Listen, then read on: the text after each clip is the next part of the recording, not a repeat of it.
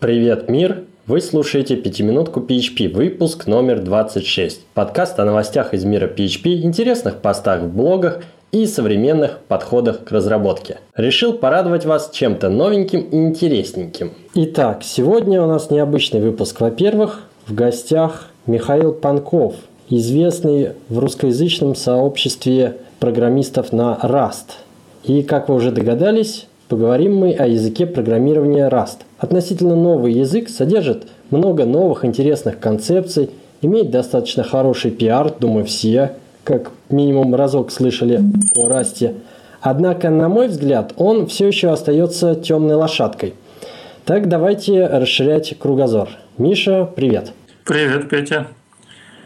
Ну, для начала, да, для начала хочу немножко про Rust из Википедии, так сказать, чтобы ввести курс дела. Значит, Rust – это мультипарадигменный компилируемый язык. В нем нет объектно-ориентированного программирования, однако многие концепции можно повторить с помощью других абстракций, например, трейдов. Язык в первую очередь пригоден для системного программирования и по скорости сопоставим с возможностями C++.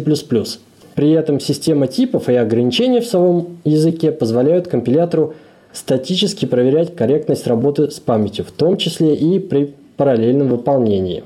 А, немного истории.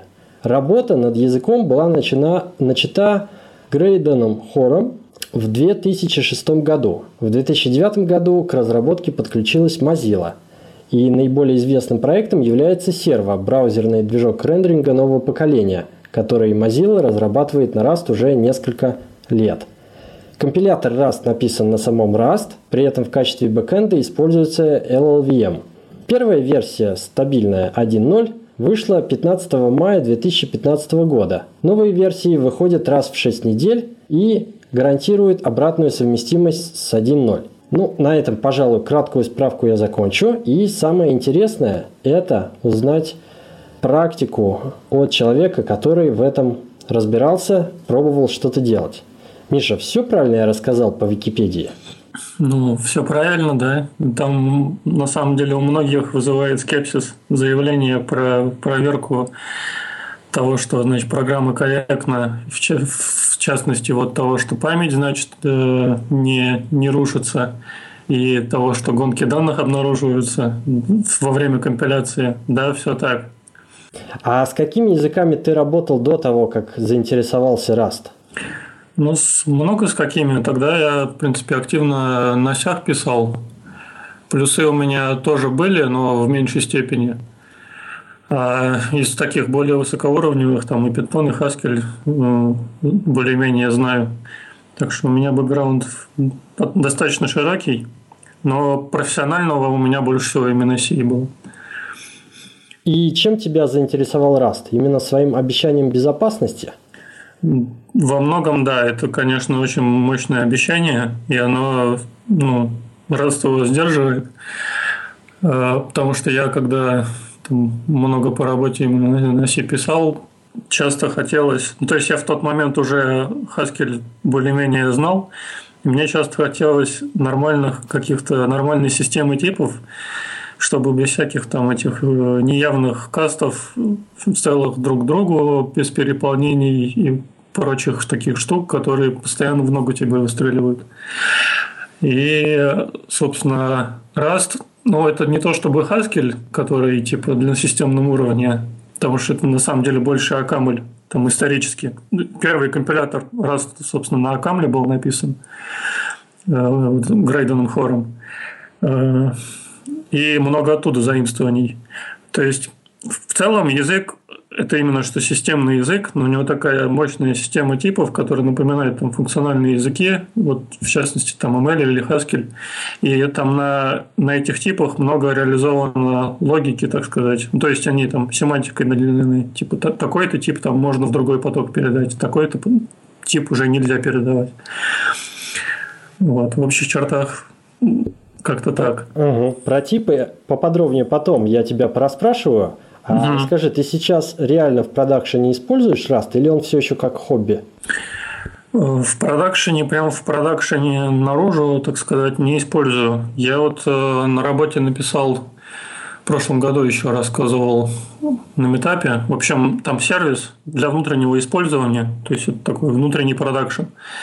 Сервис, ну это по сути веб-сервер, который э, от GitLab там получает информацию о pull request ах и на Jenkins запускает сборки, и таким образом зеленый билд все время поддерживает. То есть там проблему он решает, многие не сразу понимают, какую. Короче, э, когда, вот, например, на том же GitHub pull request собирается, он обычно собирается э, именно на том коде, который в pull request был, то есть на его голове, скажем так. Если за время, пока pull request висел, там его ревью делали, мастер обновился, то статус его билда будет актуален только для старого мастера, так сказать. Понимаешь, да, примерно? Угу, да, известная вот. проблема, да. А как только ты вольешь, там уже билд может развалиться, потому что, например, другой pull request влили в этот момент, и они там конфликтуют на уровне логики, например. То есть по коду все слилось нормально, но там в логике были противоречия, и в итоге в мастере там уже будут битые, ну, тесты не пройдут, грубо говоря. Вот, поэтому я там сервис сделал, который, собственно, сливает сначала с мастером pull request, с актуальным, на нем запускает сборку, а потом уже если все успешно, то он обновляет мастер чисто фастфорвардом. То есть там ну, никакого мержа не будет, а чисто метка мастера переезжает на pull request. Вот, то есть угу. такой внутренний сервис я там делал. И некоторые вещи, ну, в основном, да, это там хобби. Но еще пару штук похожих серверов, не очень сложных, не очень нагруженных, пробовал делать. Ну, это я так понимаю в первую очередь, потому что у тебя есть особый интерес к языку. В принципе, такую же систему можно было бы написать и на каком-нибудь питоне, потому что тут нагрузка не супер высокая, правильно я понимаю? Да, в общем, ты прав. А для какого типа проектов, вот по твоему мнению, Rust подходит наиболее хорошо – можно ли сказать, что все, что сегодня разрабатывается на C++, может и должно разрабатываться на Rust, и это будет надежнее при той же производительности? Ну, в общем, да. Но тут такая большая оговорка в, Legacy, грубо говоря. Потому что если у вас там проект на плюсах уже есть, и вы его поддерживаете, то вряд ли вы можете там потратить 100 человек лет, чтобы его переписать на расте. Э, и там ну, вот такого плана соображения. А если проект новый, то я бы сказал, что практически всегда его стоит начинать именно на расте на данный момент. То есть это ниша в основном, вот, как ты говорил, там системное программирование, то есть операционные системы, игровые движки, э, всякое низкоуровневое программирование, там, микроконтроллеры, например.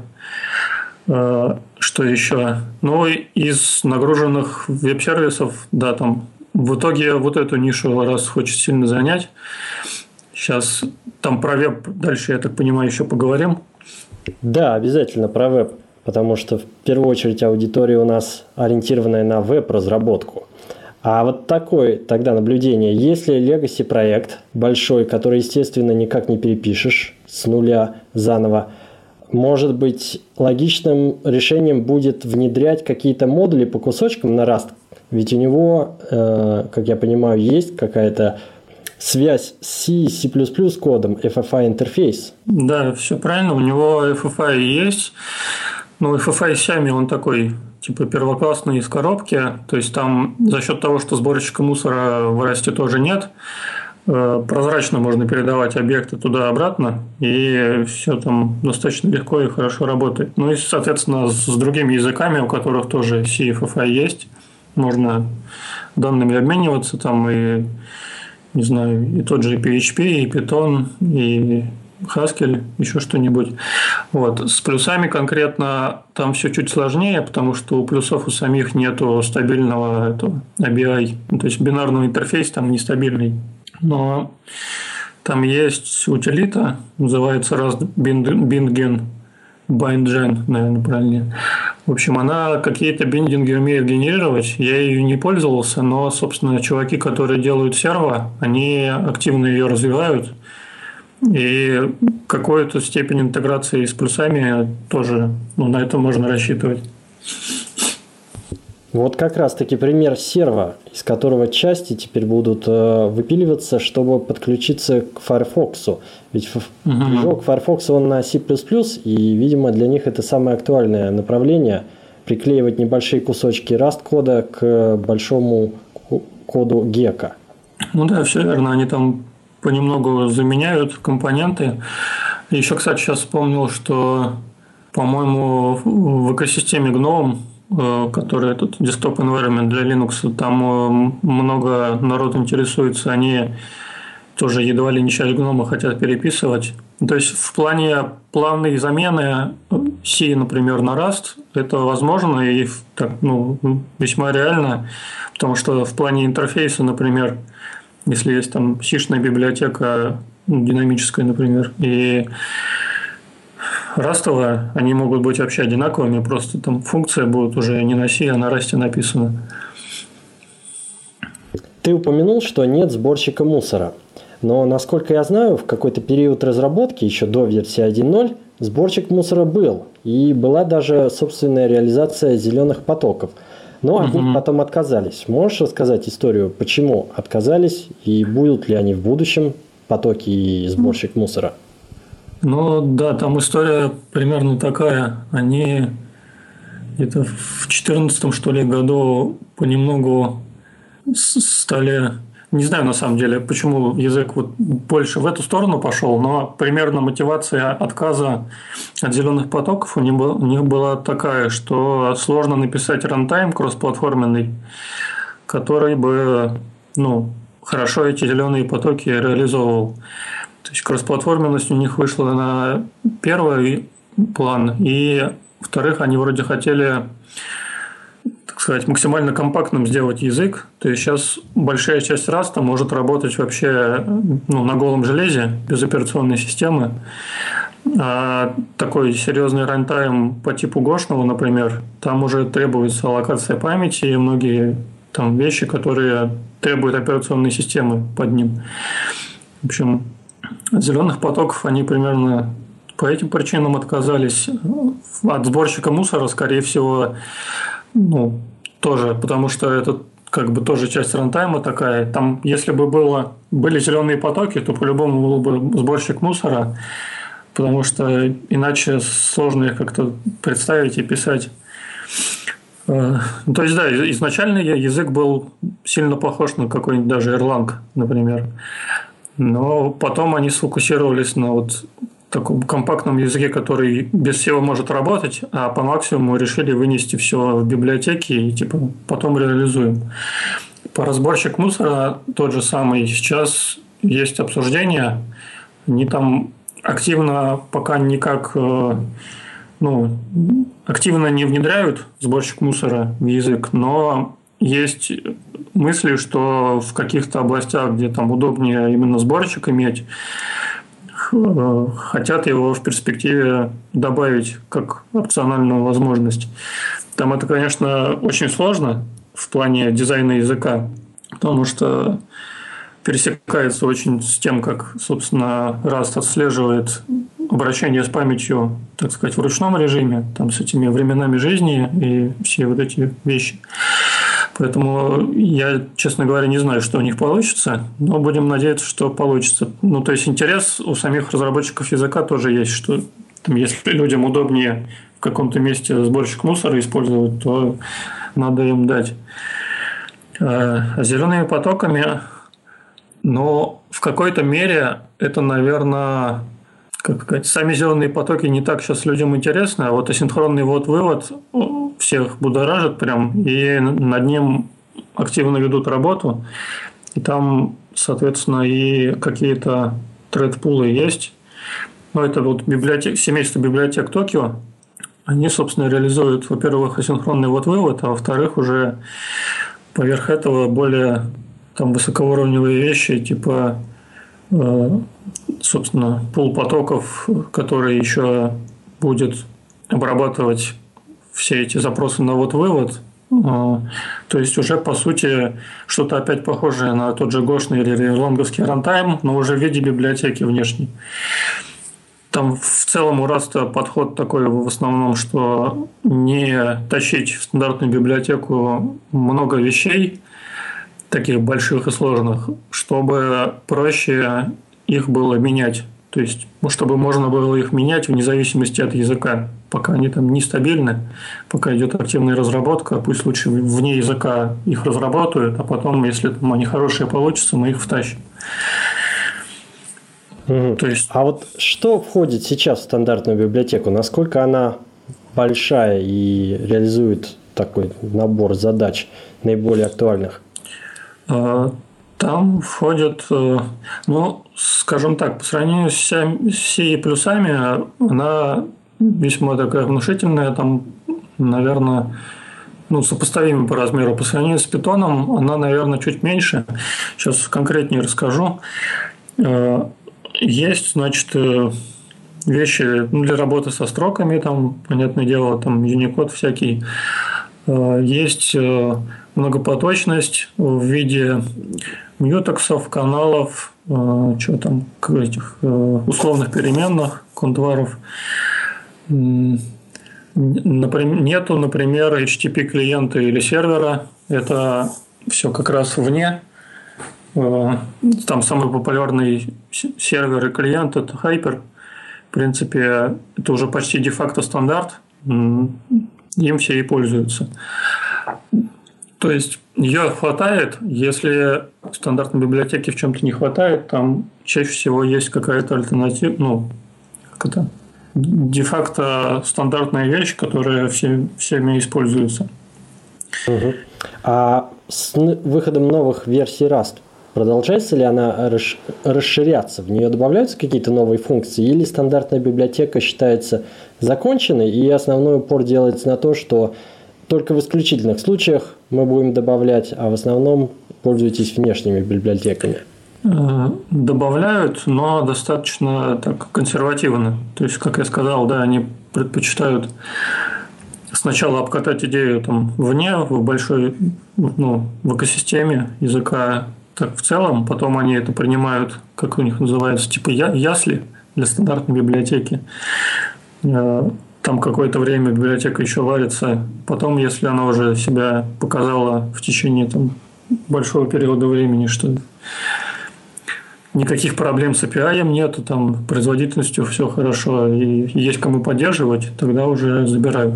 Но исторически вот за сколько уже, примерно год, э, уже даже скоро будет два, э, больших каких-то вещей не добавляли. То есть тот же HTTP клиент, он как был внешний, так и остался, например. Там добавляют какие-нибудь мелочи для юзабилити, там какие-нибудь методы, не знаю, сортировка каких-нибудь там хэшмэпов. Раньше был только один метод, теперь два. Ну, то есть небольшие изменения. Раз уж заговорили о библиотеках, я провел некоторые исследования GitHub GitHub Training Repositories в категории Rust. Значит, на первом месте идет сам компилятор Rust, написанный на Rust. На втором месте э, терминал эмулятор с акселерацией на GPU. Авторы утверждают, что это самый быстрый темпера... терминал. Да, я что-то видел на Reddit, но мне показалось, что они сделали какой-то оверкилл, потому что проблемы производительности терминала я не замечал. Если только там, не знаю, не отрисовывать ASCII видео какое-нибудь, как там это, есть какие-то софтины, которые тебе видеопоток прям в терминале рисуют. В общем, да, чуваки там развлекаются.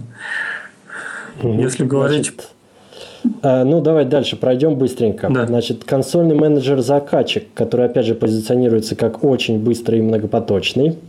А, очередной убийца Грепа, Рип Греп. Ну, кстати, а... вот про него я могу сразу прокомментировать. Давай. Вот эта штука действительно крутая. Я ее себе поставил, стал пользоваться.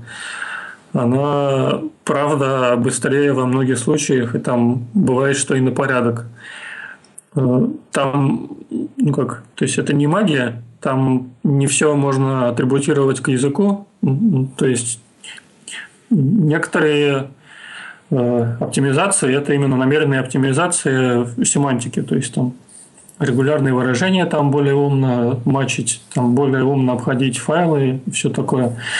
Но RipGrep отлично показывает, что на, на Rust можно написать очень быстрый софт, который будет и там и C может обгонять, и плюсы может обгонять, но в любом случае они точно там сравнимы в пределах погрешности. Так, запомнили, отличный проект. Дальше, Rocket, веб-фреймворк на Rust. Ну, а веб-разработки чуть позже, а сейчас uh-huh. вот упомяну, что там есть некие бенчмарки Hello World, которые показывают около 75 тысяч запросов в секунду. Непонятно, мало это или много, но оставим пока. Значит, интересный проект под названием STEED. Как написано, имплементация стандартной библиотеки Rust без каких-либо зависимостей от C-кода. То есть эту библиотеку можно собрать, используя только компилятор Rust без необходимости иметь C-toolchain или какие-либо C-библиотеки в системе. Из этого я делаю вывод, что текущая стандартная библиотека Rust имеет какие-то зависимости от C-toolchain да. и C-кода. Да. Насколько много Но... этого C-кода в стандартной библиотеке, и он как-то планируется его постепенно убирать? Мешает ли он? Нет, Или... там на самом деле немного Нет. не в этом дело. Там э, дело в том, что то есть стандарт, э, в стандартной библиотеке как таковой нету кода на C. Просто она линкуется со стандартной библиотекой C твоей платформы.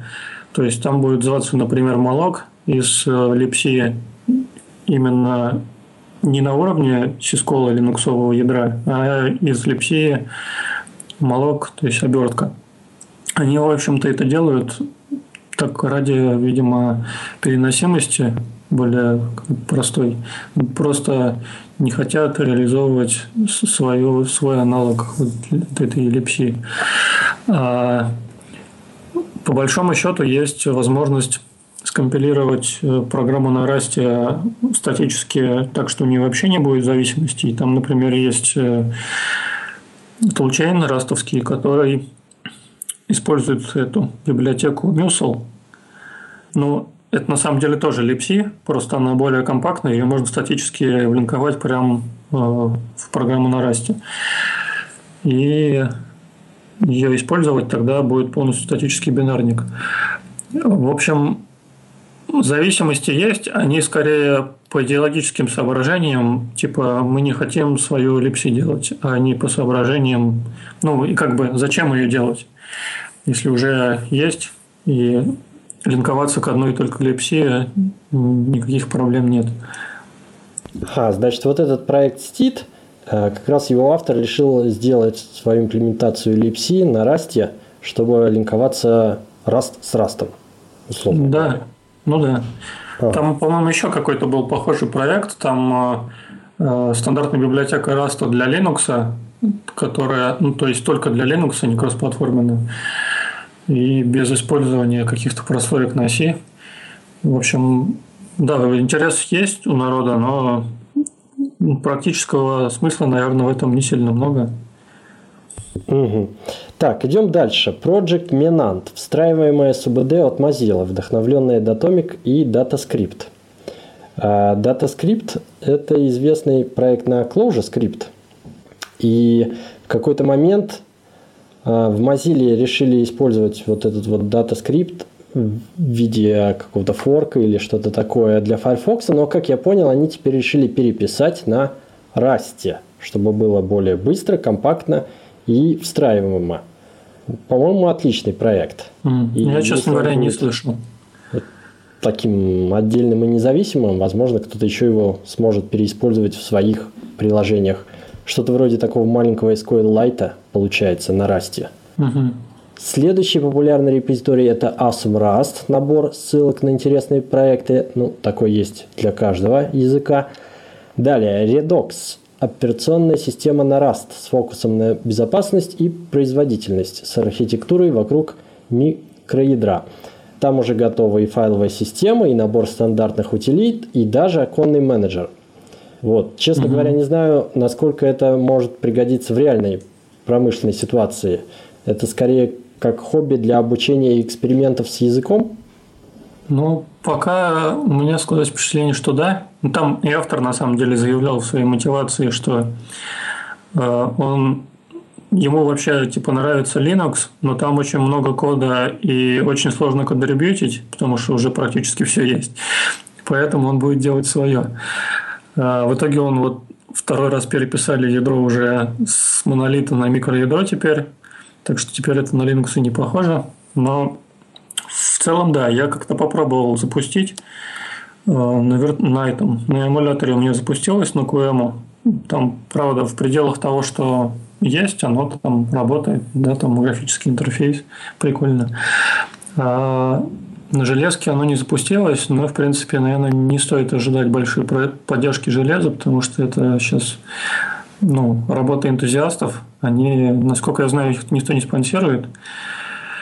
И ну, народ ищет свое место, свою нишу какую-то, где, где бы можно было эту операционную систему применить. А вообще вот в плане ценности проекта они достаточно много работы сделали относительно раста на голом железе. То есть они там делали и RFC в компилятор, и там в стандартной библиотеке что-то поправляли, чтобы упростить портирование на новые платформы. То есть э, такой проект, скажем, близнец для самого раста, ну, обкатывающий его в роли языка для операционных систем. Угу, интересно. Далее в тренинг идет Rust Language Server. Полезная штука для разработчиков э, с интеграцией с возможной интеграцией в будущем к различным IDE редакторам. Но эту тему редакторов IDE тоже отдельно затронем. Uh-huh. Далее популярный репозиторий на GitHub – это XI-Editor, современный, быстрый, красивый, дружественный к разработчикам редактор. Что интересно, он находится в GitHub организации Google. То есть кто-то из разработчиков Google разрабатывает этот редактор. Ты что-нибудь знаешь об этом проекте поподробнее и вообще в Google, как там Rust, в почете или нет? Ну, насколько я знаю, э, вот конкретно про этот проект, э, это просто хобби-проект какого-то сотрудника, и у них политика компании такая, что ну, это код, которым владеет Google, поэтому они выкладывают от своего имени. А, э, что там за редактор, я не смотрел. В плане того, как Rust в Google используется, мне известно, что они обещают поддержку Rust в их новой операционной системе, которая в Фучия, Фуксия, как-то так, которая также, по-моему, известна как Андромеда. Это вот то, что должно получиться, когда Chrome OS и Android сольются воедино. У них там большой такой проект. То есть там тоже микроядро. Э, и на, на этом, на самом деле, мои знания об этой системе заканчиваются, но в итоге они, видимо, хотят заменить Linux и сделать свою ну, свое ядро и свою операционку поверх уже, которая будет заменять и Android, и Chrome OS. Вот они там обещают э, поддержку Rust в user space, так что в какой-то мере они, видимо, интересуются Rust, хотя часто можно наблюдать, как там любители Rust и любители Go очень рьяно где-нибудь спорят в комментах. Но в итоге, видимо, все равно рациональное использование разных технологий в Гугле есть. Вот это очень интересная информация. Если найдешь какую-нибудь ссылочку, может быть, где ты это читал, мы обязательно приложим к подкасту. Где я читал про операционку? Да, про операционку, которая будет. Хорошо, я попробую. Да. С какой-то отсылкой на Rust в user space. Угу. Так, дальше в двух словах зачитаю, что еще осталось в топ-20 на GitHub Trending. Это игра типа SimCity. Правда, я не нашел ее скриншотов на сайте. HTTP библиотека Hyper, которую ты уже упоминал. Распределенное да, транзакционное key-value хранилище на основе протокола Raft. Так, библиотека для Deep Learning, веб-фреймворк Iron, генератор биндингов к C++, ORM, с низким оверхедом и безопасностью uh-huh. благодаря системе типов, некий парсер, пакетный менеджер Cargo, очень известный стандартный пакетный менеджер, тоже еще чуть-чуть подробнее его обсудим, и легкий быстрый поисковый сервер, совместимый с Elasticsearch по REST API. В общем, как видим, проекты совершенно разные, но все они в описании делают акцент на производительность и безопасность. Вот этот как раз момент того, что стоит ли брать C++, даже в той сфере, где он традиционно силен, то есть в разработке игр, я очень много, ну это считай стандарт де-факто на самом деле в играх, там практически другого ничего они не используют, в, по крайней мере в движках. И там раз тоже теснит понемногу. Особенно вот когда у человека выбор типа изучать э, C++ долго, чтобы не, не натыкаться на, на всякие фу, эти, не стрелять себе в ногу, в общем, э, чтобы знать все подводные камни, либо взять Rust, где компилятор тебе во многих случаях скажет, что вот тут ты собрался выстрелить себе в ногу, там сделай нормально, безопасно. Ну, то есть прямо ошибка во время компиляции возникнет, там, что, не знаю, несинхронизированный доступ там, к переменной. И людей реально это сподвигает изучать Rust. Следующий вопрос такой. Это была open source сторона мира. А слышал ли ты что-нибудь о ярких применениях э, в коммерческих проектах, в закрытом коде, так скажем?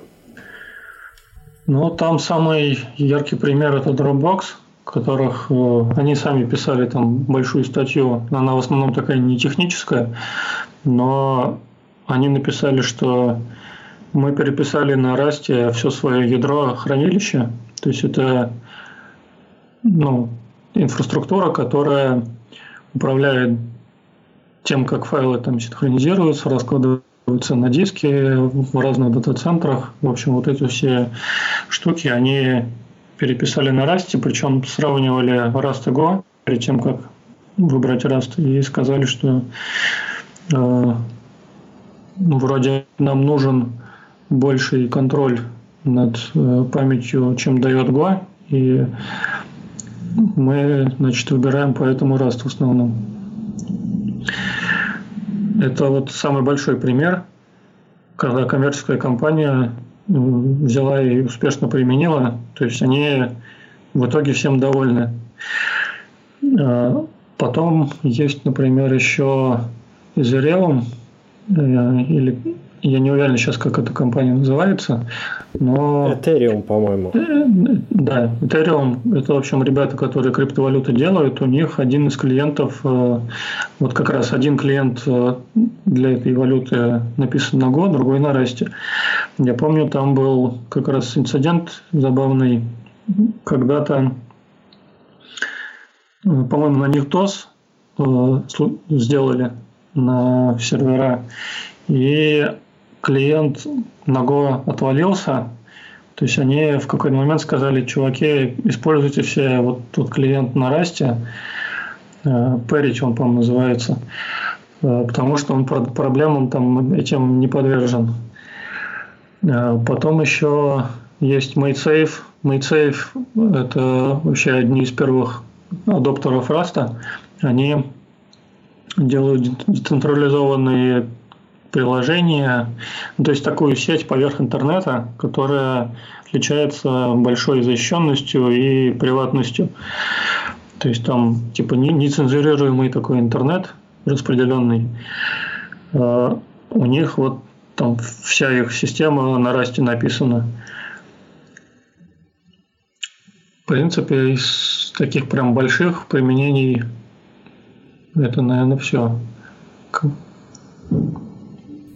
Давай теперь обсудим другую сторону вопроса. Проблемы Раста. Вот ты сам, когда работал над своими проектами, какие самые яркие трудности тебе запомнились? Ну, трудности бывают такие, что сложновато иногда понять, в чем причина ошибки, э, которую тебе компилятор говорит. Э, то есть там в итоге, когда докапываешься до этой самой ошибки, в чем суть, где поправить, там уже понятно. Но иногда, ну, в общем, процесс бывает, что такой. ты там что-то делаешь, написал какой-то код, компилятор тебе говорит, нет, в общем, не могу такое скомпилировать. Ты начинаешь править, тебе компилятор говорит, то, это тоже не могу скомпилировать, но уже по другой причине. И вот тут нужно как, так, почти как в детектив сыграть, чтобы пройти по шагам, правильно исправляя код, и чтобы докопаться в итоге до исходной проблемы и ее пофиксить. Такие ситуации часто не случаются. Это на самом деле у меня один раз, наверное, было такое, что мне пришлось прям сидеть и голову чесать там на протяжении часа, как же правильно сделать. Но в целом это есть. Если у вас, так сказать, порог э, терпимости к ошибкам пониже, то есть я после Haskell привык, что в целом компилятор может меня обругать, но зато потом все будет работать. Вот, если к такому нет привычки, то может напрягать, конечно. Еще есть э, проблема с тем, что э, компилятор довольно медленный. То есть, если проект у вас уже вырос и компиляция его может занимать там иногда минуту или даже больше. То есть минута это уже так сильно ощутимый ну, срок, чтобы отвлечься от э, работы и начать куда-нибудь залипать. Над э, скоростью компиляции работа ведется. Мне сейчас инкрементальную компиляцию прикручивают. кстати, про ошибки вот тоже стоит сказать, что э, пытаются улучшить. Там есть тем более одна как-то сфера, где чаще всего такие непонятные ошибки возникают, там так называемые нелексические времена жизни. Наверное, поскольку мы про это не говорили, я углубляться не буду, но, в общем, с ошибками они тоже пытаются побороться, чтобы ну, сделать их более понятными и проще было чинить исходники. А, так, ну, что еще? Еще, наверное, так напрягает, что не так много литературы, причем такой литературы скорее высокоуровневой в духе какую нам сделать архитектуру там для вашего сервиса, если вы хотите делать там то-то и то-то. То есть по самому языку вполне много вещей, там и официальная книга достаточно подробно все рассказывает, а вот э, высокоуровневые какие-то уже понятия, как не с языком работать, а там на языке что-то строить. Вот поэтому пока ну, считай, что никто не, не написал никаких книг, я не видел пока. То есть приходится самому там что-то придумывать, разбираться. Из крупных сложностей, а, ну, наверное, в последнюю очередь упомянул, что Э, некоторые возможности, которые в Rust есть, они доступны только не в стабильном компиляторе, в нестабильном, ну, в Nightly. Э, там ну, модель у Rust такая, что в стабильный компилятор попадает только то, что гарантированно уже будет поддерживаться во всех версиях э, дальше. То есть в то, что попало в 1.0, оно до сих пор в 1.15 работает. Там практически всегда вообще без изменений. Иногда у них минимальные бывают breaking changes, но на уровне там, в одной строчке что-нибудь поменять. Это очень редко. На практике гарантия стабильности довольно строгая. Вот. Э, а есть возможности, которые достаточно много людей хочет использовать, но пока есть только в Nightly. Там на скидку это плагины компилятору, это в основном нужно для кодогенерации. Э, то есть этим, например, пользуется тот же веб-фреймворк Rocket, чтобы какой-то код генерировать ну, ты типа пишешь там какую-то нотацию к функции, а он генерировать там большую обвязку, которая эту функцию вызывает, ну, в общем, скрывает от тебя кучу boilerplate.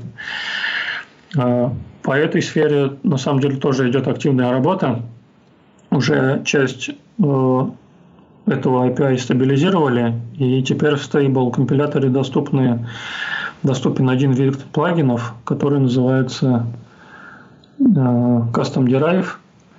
Это возможность выводить э, трейты для пользовательских типов.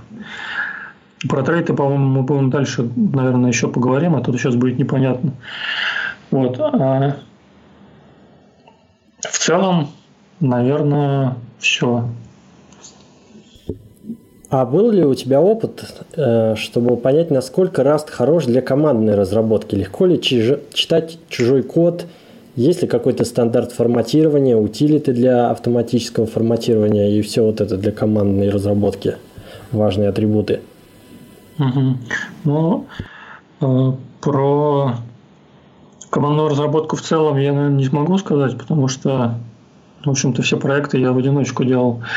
А, но у меня есть соображение такое достаточно важное про командную разработку, которое ты не упомянул. Там в Расте намного проще, э, так сказать, расшарить проект и вообще поддерживать сборку проекта, чем в том же C++.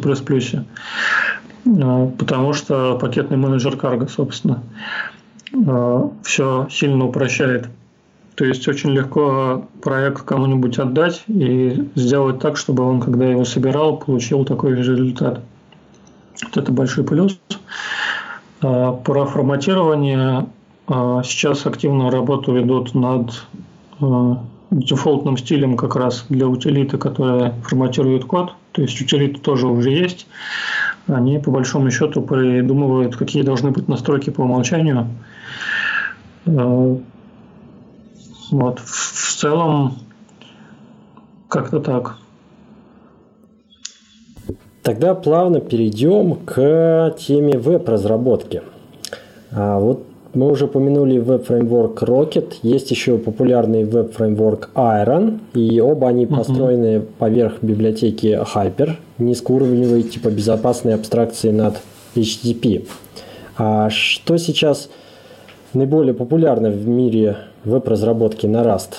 Какие, какого типа проекты? Высоконагруженные веб-сервисы, ты говорил, пытаются популяризовать? Да, они пытаются, но там ситуация какая на самом деле? Э, большой, ну, большой помехой было то, что не было нормальной библиотеки для синхронного ввода-вывода. И тот же Iron работал в синхронном, ну, синхронном э, веб-сервером, соответственно, он был достаточно медленным. Это там всем не нравилось, потому что как же так высокопроизводительный раст, и он там во многих фреймворках проигрывает там многим другим языкам.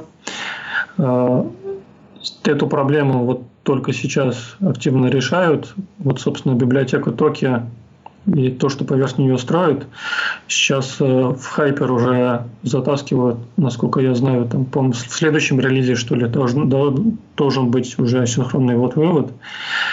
И тогда в следующей итерации, наверное, Айрона, он тоже станет асинхронным.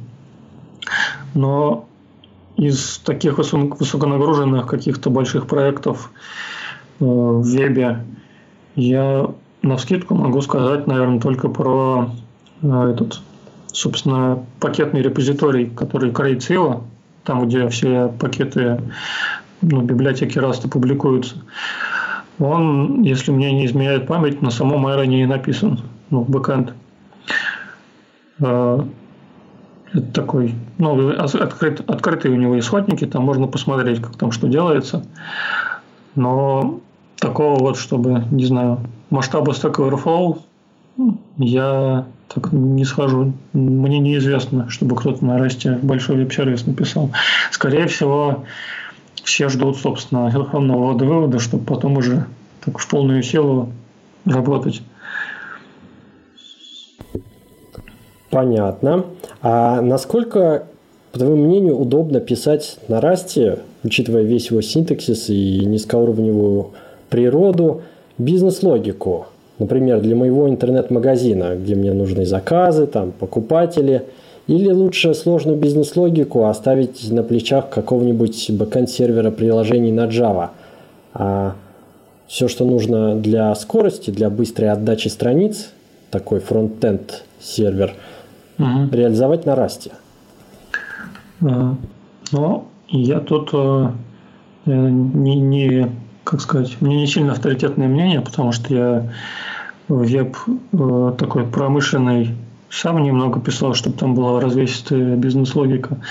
Но вот когда я писал там этот свой сервис для внутреннего использования, который с GitLab и Jenkins работает, мне, в принципе, тоже не сильно хотелось заморачиваться с владением, там, с ссылками и всем таким.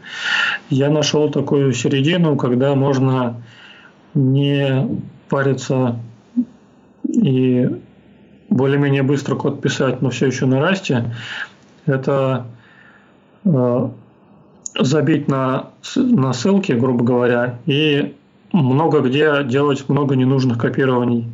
То есть в таком случае гораздо проще писать код, потому что не нужно следить за временами жизни вообще. Э, но это все еще Rust, и тут есть такой момент, я, как сказать, до практического применения этой мысли не дошел, но я думаю, что это важно. Как только ты захочешь в таком коде оптимизировать потом все эти копирования ненужные, в Расте это хорошо, ну, удобно, легко достаточно делать, потому что э, там семантика копирования определена, ну, ты либо сам говоришь, что такой-то тип можно копировать, либо Э, ты явно делаешь копирование вызовом функции клоун, метода клоун. То есть все места, где делают скопирование данных ненужные, они прям видны просто по точка клоун ищешь и находишь все, что нужно соптимизировать.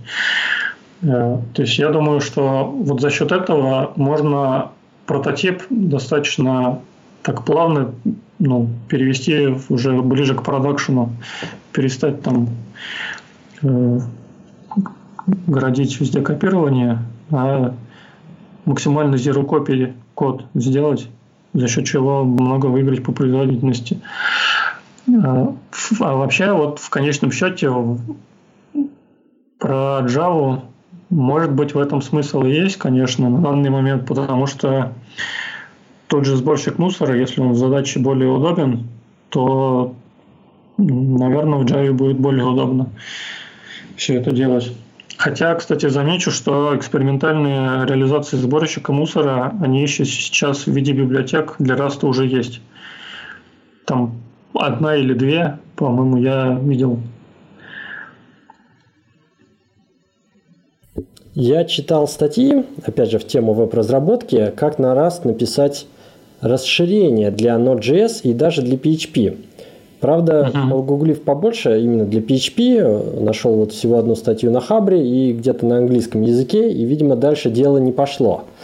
А ты что-нибудь слышал в этом направлении? Может быть, популярно писать экстеншены там, для Ruby или для Node.js? Ну, это, кстати, достаточно популярная в целом ниша для Rust. И для Ruby, и для Node.js, то есть они еще и в эту сторону активно пиарят язык, что если у вас даже приложение, но у вас там есть какой-нибудь bottleneck, то перепишите его на расте, а все остальное не трогайте. Я сам пока не попробовал никаких таких расширений писать, но я знаю, что есть ресурс очень такой достаточно подробный и всеобъемлющий. По-моему, он называется Rust FFI Omnibus. Там с, описано, как писать расширения для кучи языков. Вот, э, среди них те, которые ты упомянул, и всего их там, наверное, порядка 10. Ну, вплоть до того, типа, как э, организовать проект, э, там, какую библиотеку куда положить, вот такие вещи. Я ссылку постараюсь найти и скинуть, потому что очень полезная штука, по-моему. Следующая тема интересная – это Cargo, официальный пакетный менеджер или менеджер зависимостей для Rust, в которого были вложены отдельные силы. А расскажи, насколько он заматеревший, так скажем, и готовый к реальному боевому применению? Ну, классный и заматеревший. То есть э, с карго у меня проблем не было никогда. И он в целом как-то правильно спроектирован. То есть там каких-то дыр нету. То есть э, тот же случай, когда в NPM, помнится, LeftPad удалили, э, в экосистеме Rust уже тогда было невозможно. Э, люди продумали, что удаление там, версии пакета оно, в общем-то, невозможно. Если уже опубликовано, то оно должно остаться. Э, и, ну, в целом, я, наверное, сказал бы так, что Rust, э, в смысле Cargo, это лучший пакетный менеджер, что я видел.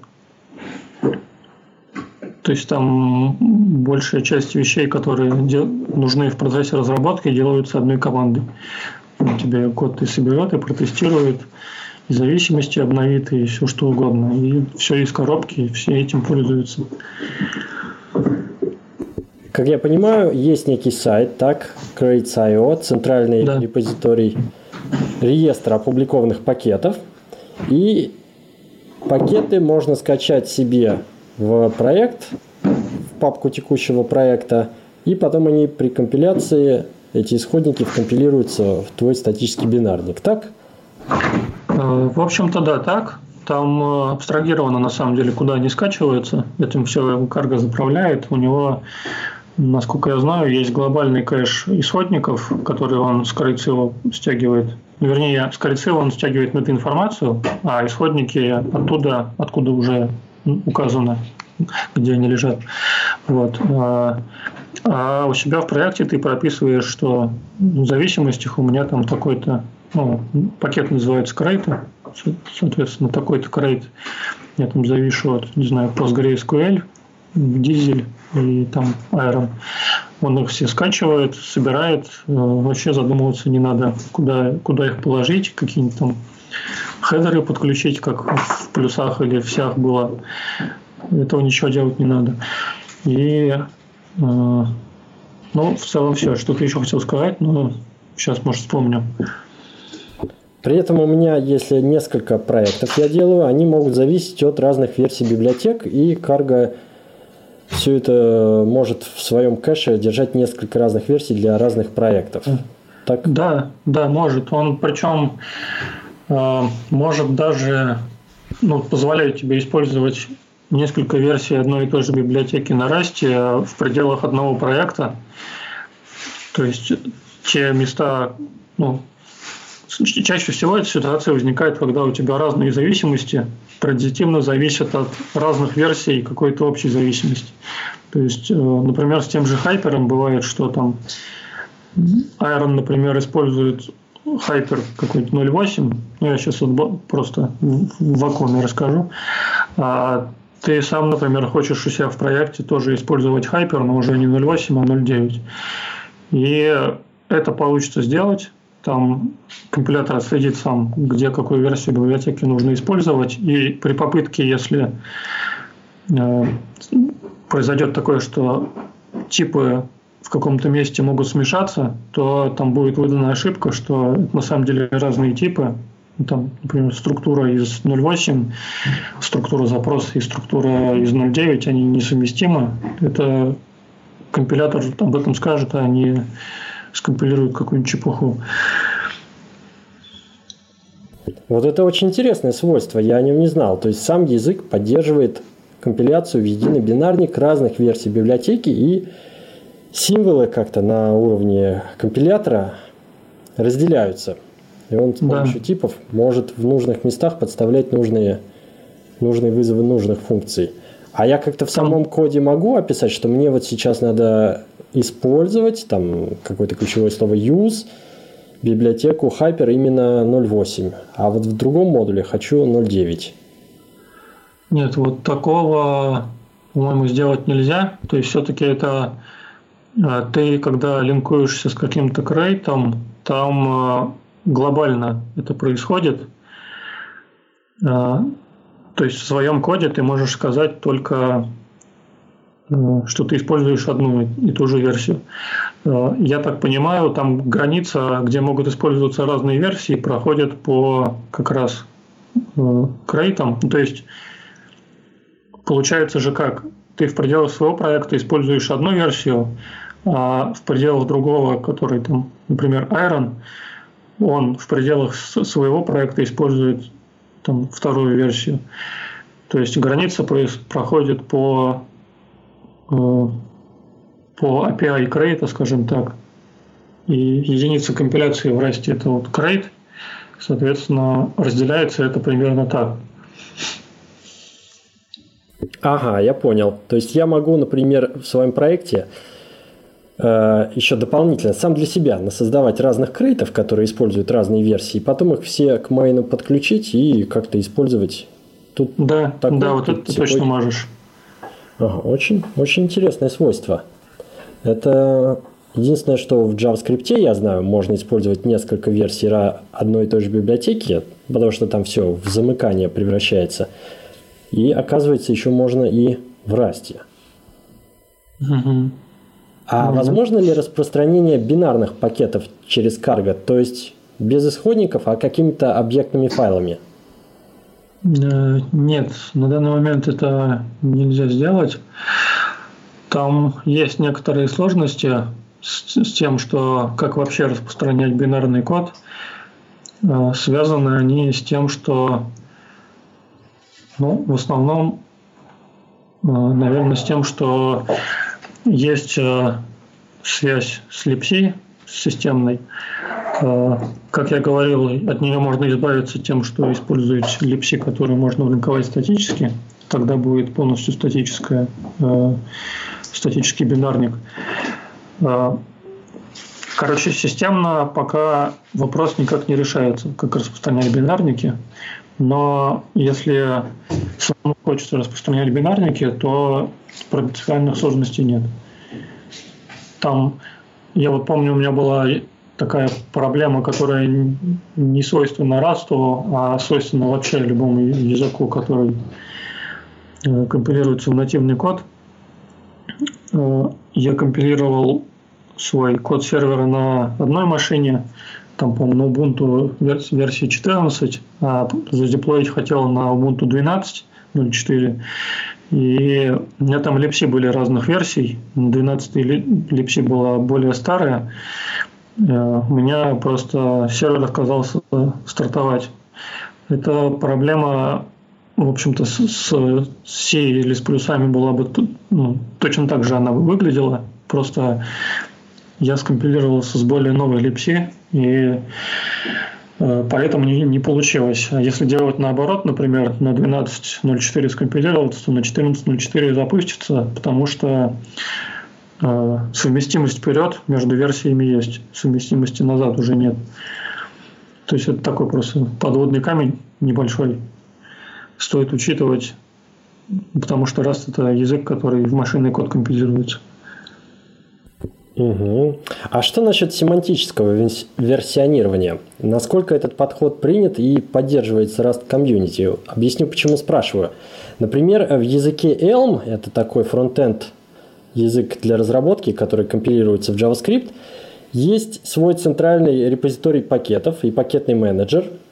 И когда автор библиотеки публикует новую версию в этот центральный репозиторий – происходит автоматическая проверка сигнатуры публичных функций. Если публичная API библиотеки имеет какие-то ломающие изменения, то такая библиотека может быть опубликована только вместе с увеличением мажорного номера версии. Иными словами, семантическое версионирование гарантировано инфраструктурой официального пакетного менеджера. Rust – язык, который хорошо статически анализируется, так, и, возможно, такой же подход мог бы быть реализован и в Cargo, или уже реализован. Или это все руками как-то поддерживается, и авторы библиотек стараются следовать семантическому версионированию. Да, ну вот э, правильно я знаю, очень крутой вот этот подход с машинной проверкой. В Расте на данный момент, к сожалению, такого нет. Они, когда увидели это в Эльме, сказали, что очень круто, будем стараться тоже со временем сделать. А, в целом подход к семантическому версионированию вообще распространенный, то есть на всей экосистеме этим пользуются, потому что ну, многие де-факто стандартные крейты так делают, и в итоге, по-моему, даже в документации... А, ну не так. В документации карго написано, ну и в манифесте самого пакета ты должен писать версию по Синверу.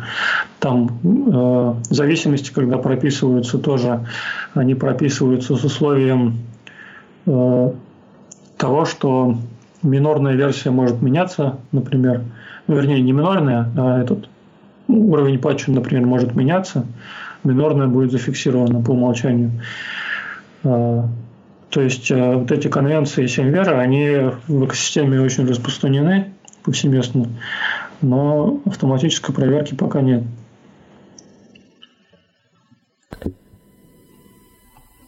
Так, я зашел на сайт Crates.io, это тот самый центральный репозиторий. И тут тоже есть своя статистика.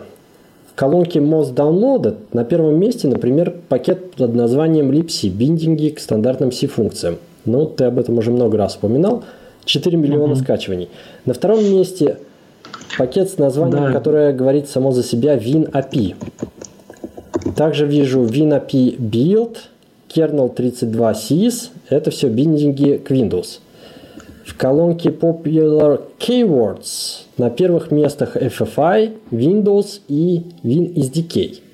В колонке Popular Categories первыми идут API Bindings и External FFI Bindings. Как видим, статистика популярности пакетов на Crates.io отличается от GitHub Trending, и тут самые популярные пакеты – это различные биндинги. Причем особенно хочу отметить востребованность Windows. С чем это связано? Ну, Windows это первоклассная платформа для Rust. Они ее хорошо поддерживают. То есть там то, что касается стандартной библиотеки, э, все на Windows работает ну, без каких-то там манипуляций с твоей стороны. А в целом в экосистеме тоже по максимуму стараются поддерживать.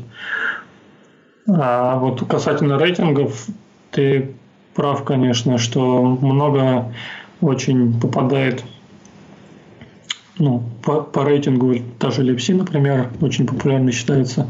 Но это скорее артефакт подсчета во многом, потому что в итоге просто у многих пакетов это зависимость где-нибудь там в глубине э, дерева зависимостей сидит, ну, вернее, в, в корне наоборот. И э, тут, если повыкидывать все, что является биндингами, конечно, останется гораздо меньше вещей и гораздо более интересных. Вот такая интересная история, которую я слышал в каком-то подкасте о Rust. Значит, с выходом версии 1.0 была заявлена поддержка совместимости. То есть следующие версии компилятора смогут компилировать код, написанный во времена 1.0. Правильно? Да. Но иногда разработчикам хочется сделать какое-то минорное ломающее изменение. И тогда новую версию компилятора, ну, бета-версию, прогоняют на всех пакетах из центрального репозитория Crates.io и собирают статистику, сколько пакетов сломается из-за планируемых изменений. И если процент мал, то breaking changes проходят в новую версию Rust. Все так? Да, Или это... Да, я сам про такой процесс много раз читал. Там у них есть утилита, называется Creator. И она делает эту работу по проверке работоспособности всей инфраструктуры, ну, всей экосистемы. Действительно этим пользуются. В итоге breaking changes, те, которые были, они там очень мало заметны. Те проекты, которые у меня есть, они все ну, без изменения исходного кода до сих пор дожили. А есть ли какие-то альтернативные реализации компилятора Rust, например, GCC Rust? И какие вообще платформы и архитектуры поддерживает стандартный компилятор? И, возможно, другие какие-то компиляторы, если они есть? Э, да, ну пока э, реализация единственная, это, собственно, расти от Mozilla ну, вернее, скорее не от Mozilla. Mozilla спонсирует проект, но проект в целом open source. А, Э, что ты еще спросил, что-то мне из головы вылетело? А на каких платформах а, платформы. Платформы в основном те, которые поддерживают LLM, потому что бэкэнд у компилятора Rust это LLM. Там все основные популярные платформы на данный момент есть, то есть x86, ARM, MIPS, э, с AVR что-то делают регулярно, это микроконтроллеры уже. Э, то есть э, такой достаточно широкий спектр там не все платформы являются как это, там три, три, три ступени у них э, поддержки, э, но даже ARM в каких-то конфигурациях входит в первую ступень. Э, так что ну, народ активно занимается кросс-компиляцией. Про кросс-компиляцию, кстати, наверное, стоит упомянуть, что в целом это очень интересующая авторов вот такая сфера, они пытаются по максимуму упростить э, разработку под другие платформы. Там э, инструментарий специально допиливается. Ну вот, во-первых, Rustup ом. Rustup – это утилита, которая toolchain ами Rust а управляет. Она умеет ставить стандартные библиотеки для других платформ в бинарном виде. Потом там есть еще Xargo. Это как Cargo, только с X. Это пакет, ну, обертка над Cargo, которая позволяет уже по другую платформу компилировать э, те, те же крейты с минимальными какими-то телодвижениями. Э, так что в целом по, по простоте кросс-компиляции сейчас Rust, наверное, ну, лучше всех. То есть C он обгоняет точно. C там надо париться э, с тем, чтобы toolchain как правило, самому собрать, там стандартную библиотеку самому собрать, все это подключить. Э, и здесь это гораздо проще. Следующая важная тема для продуктивной работы – это поддержка средами разработки, текстовыми редакторами или IDE. Я нашел сайт awiide.com. Там есть таблица сравнения с различными галочками по поддерживаемым фичам – что порадовало, в некоторых редакторах отмечена галочка Debugger. В частности, это Visual Studio Code, а большой Visual Studio и Eclipse. Есть плагины для моей любимой IntelliJ IDEA. И я не поленился, посмотрел на GitHub в репозитории плагина для IDEA и в репозитории плагина для Visual Studio Code. Первый для IDEA, судя по Pulse, активно развивается, много комитов за последнюю неделю, а плагин для VS Code, напротив, выглядит заброшенным – Каким редактором пользуешься ты и что сейчас наиболее популярно и что считается наиболее продвинутым в Rust комьюнити? Ну, я пользуюсь Emacs. А в целом не могу сказать, что есть какой-то выраженный лидер. Вот ты упомянул IntelliJ IDEA. Я думаю, что когда они допилят свою поддержку, они с, высокой вероятностью станут лучше IDE. Ну, потому что у них куча идей проектов, и, скорее всего, ребята сделают хорошую работу, потому что они это умеют. А еще, кстати, есть IDE-шка такая Gnome Builder. Это вот я уже упоминал, что в Gnome очень интересуются растом. Они себе в IDE стандартную для гнома активно тащат поддержку раста. И на самом деле по скорости того, как они это делают, э, они что-то едва ли не в лидерах. Видимо, сказывается то, что Гном это все-таки относительно коммерческий проект такой.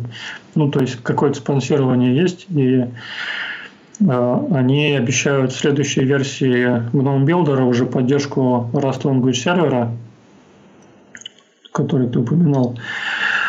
А в целом, так по всему спектру редакторов да, там есть поддержка, она там чуть-чуть разная. Дебаггеры действительно есть только в больших IDE, но в принципе сейчас стандартный GDB уже поддерживает Rust как нативный язык, то есть он без всяких оберток э, сам GDB понимает, что такое Rust. Э, К слову сказать, вот этот плагин для идеи, это не официальный какой-то плагин от компании IntelliJ, это просто open source проект, в котором, судя по GitHub, один из контрибьюторов сотрудник IntelliJ IDEA. Но там еще несколько других человек. А ну, вот... ты, наверное, упоминаешь Алексея Кладова и вот, вот этот плагин. По-моему, других не было. Да. Угу. Да. А на какой стадии Rust Language Server? Я так понимаю, это еще какая-то альфа-версия, то есть сыровато, или им уже можно пользоваться?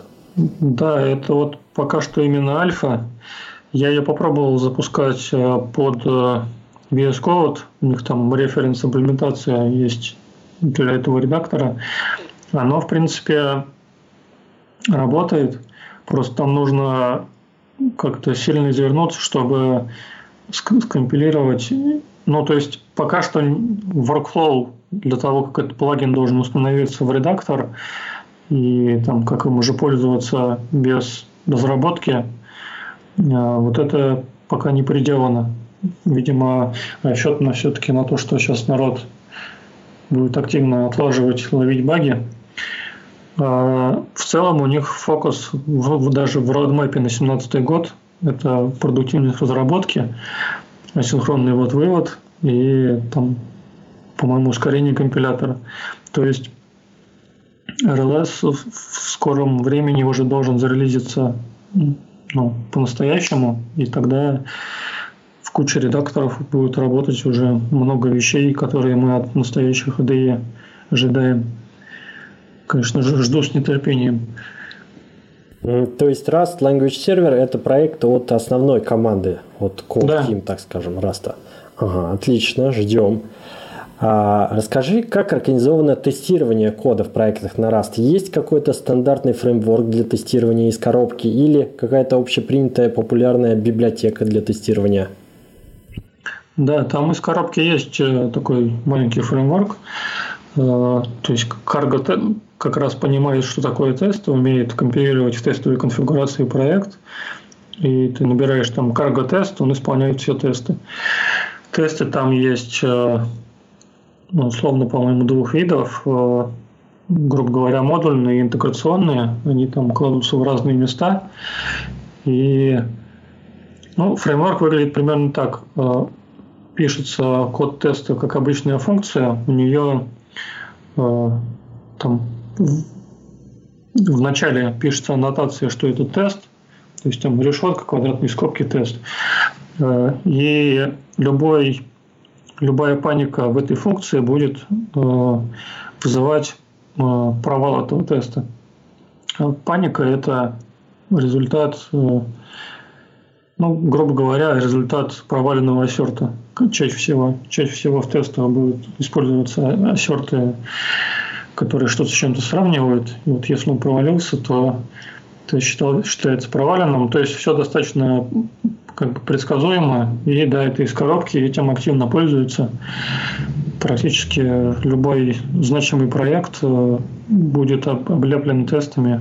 Так что, когда кто хочет законтрибьютить, уже можно пользоваться готовым чем-то. А вот немного технической стороны вопроса. Э, Rust, компилируемый язык, все статически верифицируется. Каким образом создаются моки? Или есть ли какой-то рефлекшн для тестов?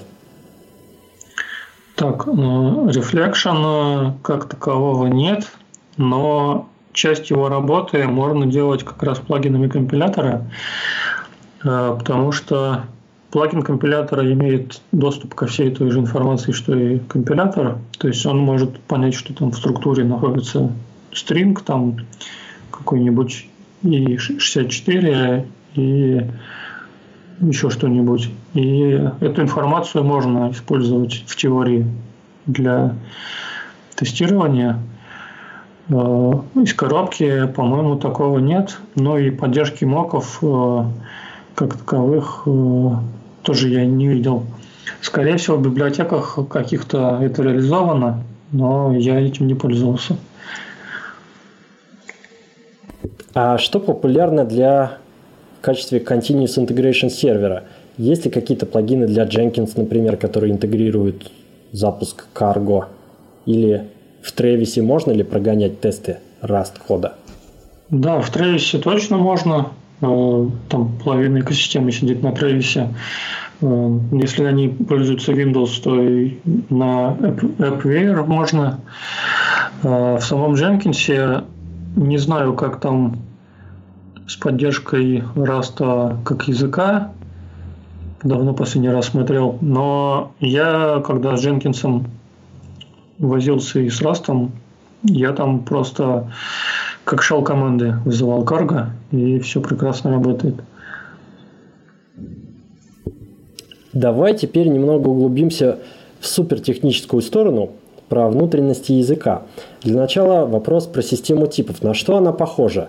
Например, я слышал, что есть алгебраические типы данных, то есть можно описывать новые типы как сумму или произведение каких-то других. Это по духу близко к функциональным языкам. Ты сам говорил, что многое заимствовано из Акамбла. Rust по системе uh-huh. типов ближе к функциональным языкам, типа вот ML языков, или все-таки компаративным, как C и прочим низкоуровневым, где у нас инты и указатели?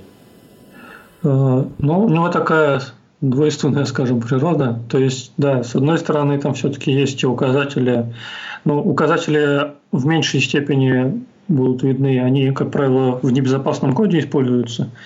Чаще все-таки ссылки. А, если смотреть, так сказать, со стороны системных языков других, там C C++, мы видим те же самые структуры, а, объектов как таковых нету.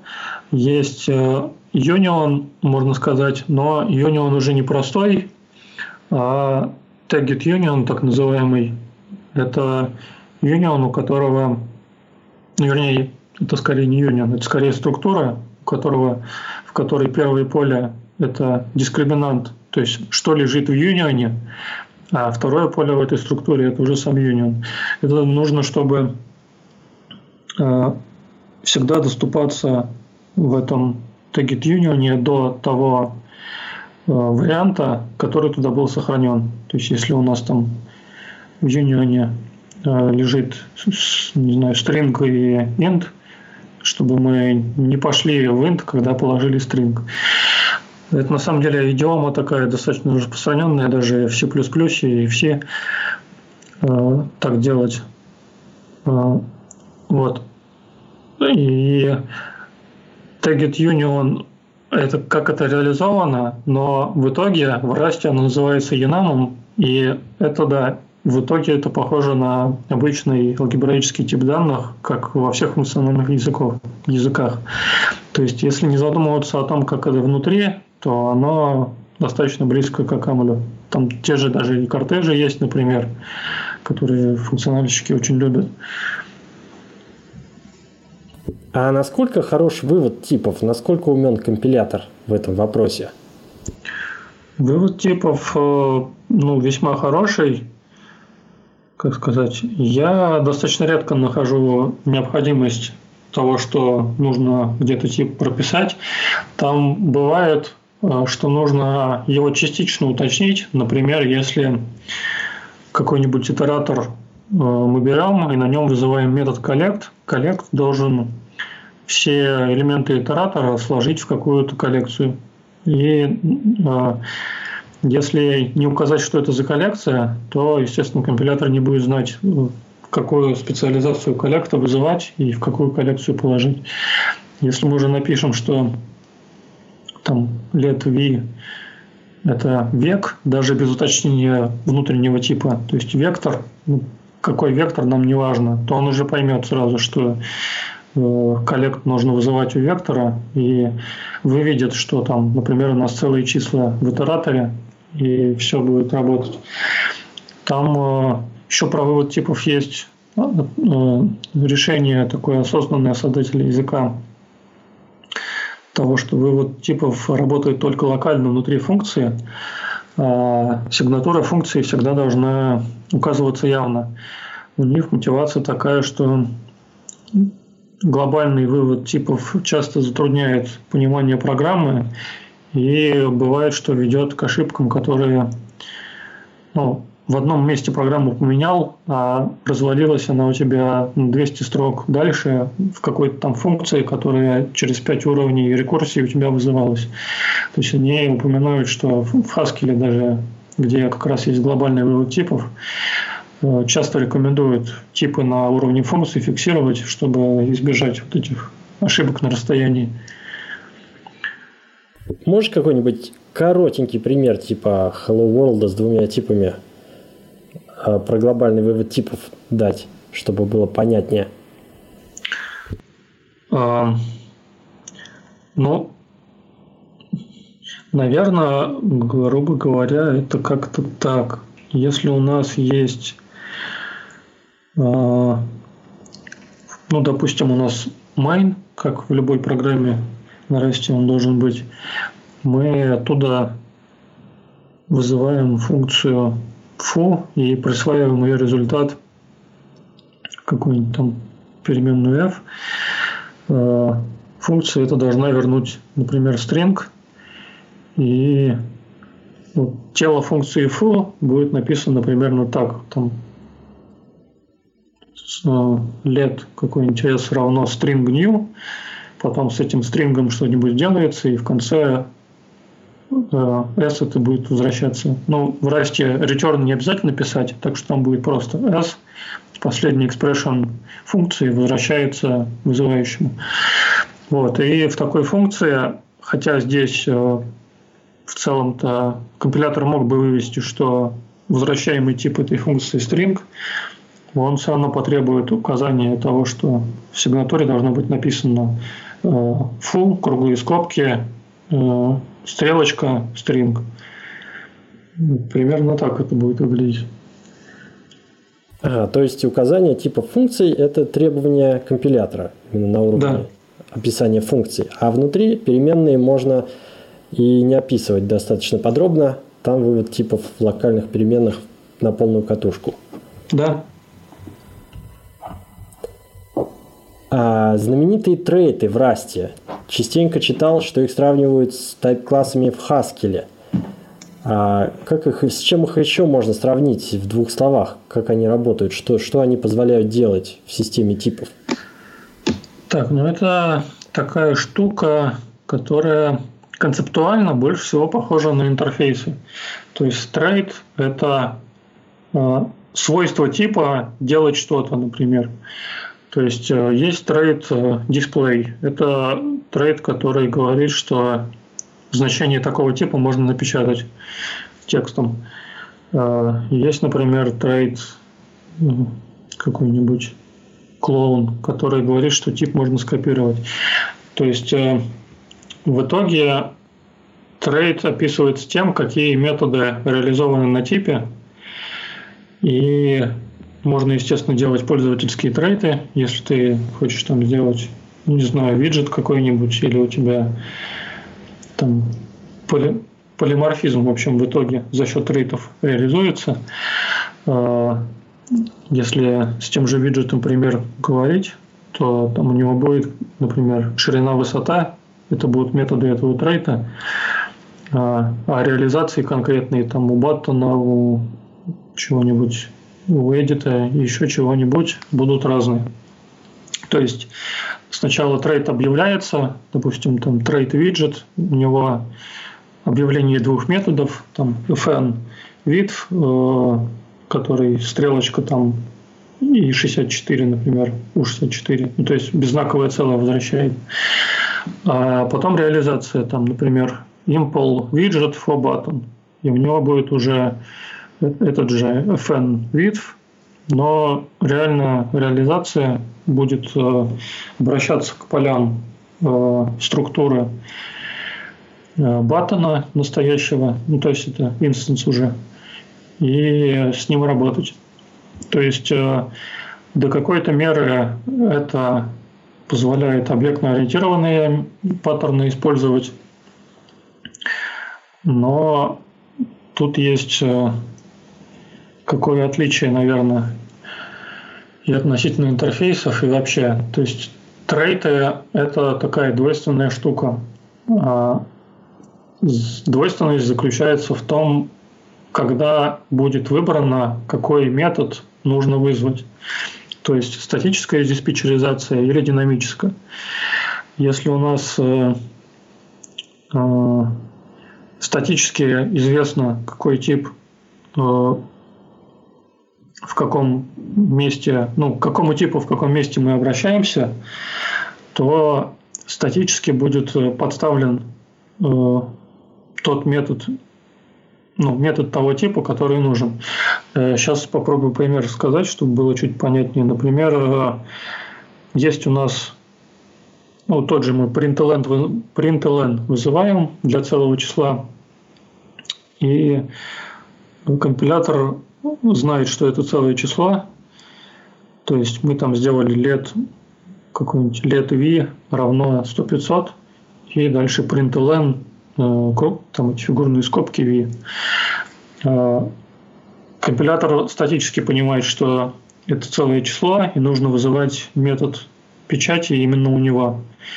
И тут не будет вообще никаких накладных расходов по сравнению с тем, что вы вручную бы вызвали этот метод э, print.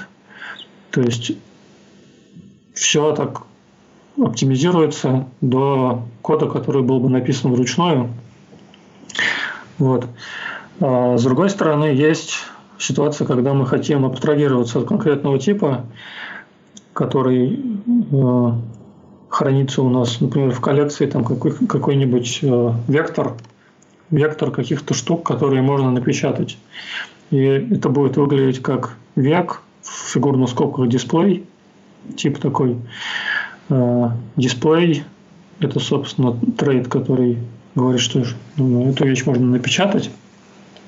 И в данном случае компилятор уже не может э, статически встроить вызов э, функции print как конкретного типа, потому что он не знает, какой тип будет лежать в векторе. Там могут лежать разные типы, там может лежать как раз вот те же наши виджеты наши, в которых у всех мы захотим вызвать там height, например, чтобы узнать высоту всех виджетов.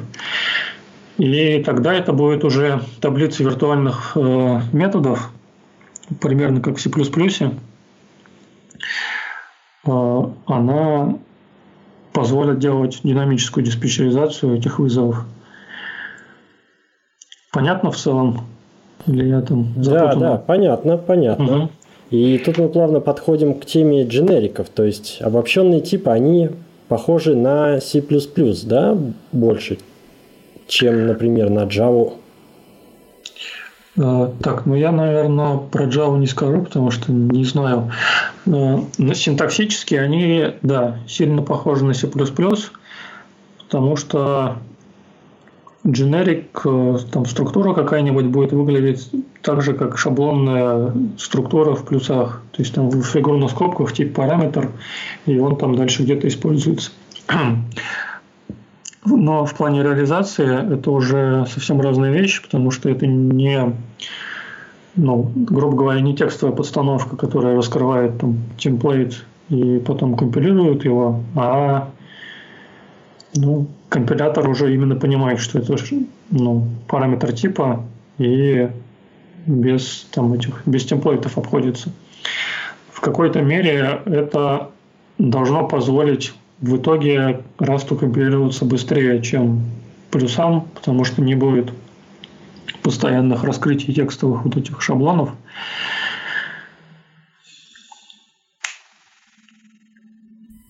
Угу. Давай поговорим про обработку ошибок в Rust. В Rust нет эксепшенов, правильно, но есть некий паник. Да. Что еще про это можешь рассказать? Ну, в целом принят подход э, обработки ошибок. Ну, то есть ошибки – это значение.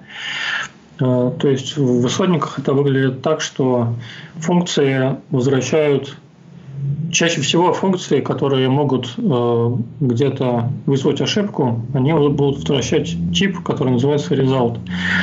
У него два типа параметра. Это тип, который ну, тип значения, который нас интересует, и тип результата.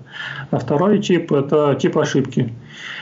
И result будет, э, ну, например, в случае чтения из файла, например, в чтении из файла в строку, там будет result string, и тип ошибки у него будет enum из причин ошибок, там, не знаю, файл not accessible, там еще что-нибудь. То есть, когда мы вызываем такую функцию, мы дальше не можем обратиться к результату этой функции, пока мы не обработаем каким-то образом ошибку. Самый простой способ ее обработать – это сказать, что мне все равно, и если там случилась ошибка, то вызови панику. Это сделает метод unwrap, который просто разворачивает результат, из результата вытаскивает его, и получаешь, э, собственно, результат функции. А, дальше уже более сложными способами, ну, правильно обработать ошибку, это там делать или pattern matching, или сказать, например, unwrap or uh, println, там, file reading failed. То есть э, есть много разных э, методов, которые на результате определены. Там можно даже строить цепочки из э, функций, которые возвращают result. То есть одна, например, возвращает result, мы делаем на нее map, а map будет доставать из предыдущего результата именно результат функции, передавать ее в следующую функцию. Э, если не произошло ошибки. А если произошло, то он как бы э, сразу вернет ошибку. В итоге, если с Haskell знакомы, это все похоже на монады, на те же самые. Э, но я тут углубляться не буду, просто если вдруг, если знаете, то вот концепция очень похожа. Вот Что это еще? Хороший а, сравнение хотел привести. Многие ругают, например, язык Go за то, что функции возвращают два значения. Это само, сам результат работы и возможная переменная ошибки. И если мы хотим грамотно писать код, то мы должны везде понаставить ифов на проверку этого значения ошибки второго year. Угу. Получается в расте мы получаем тип result, и с одной стороны такая же ситуация. Надо везде наставить паттерн матчинга. Либо реальный результат, либо ошибка. Но есть некий синтаксический сахар, вроде как unwrap, unwrap or или map, который позволяет не проверять ошибки на каждом шагу, а сделать целую цепочку из мапов и в конце либо получить одну из ошибок, вылетевшую в середине, либо конечный да. результат.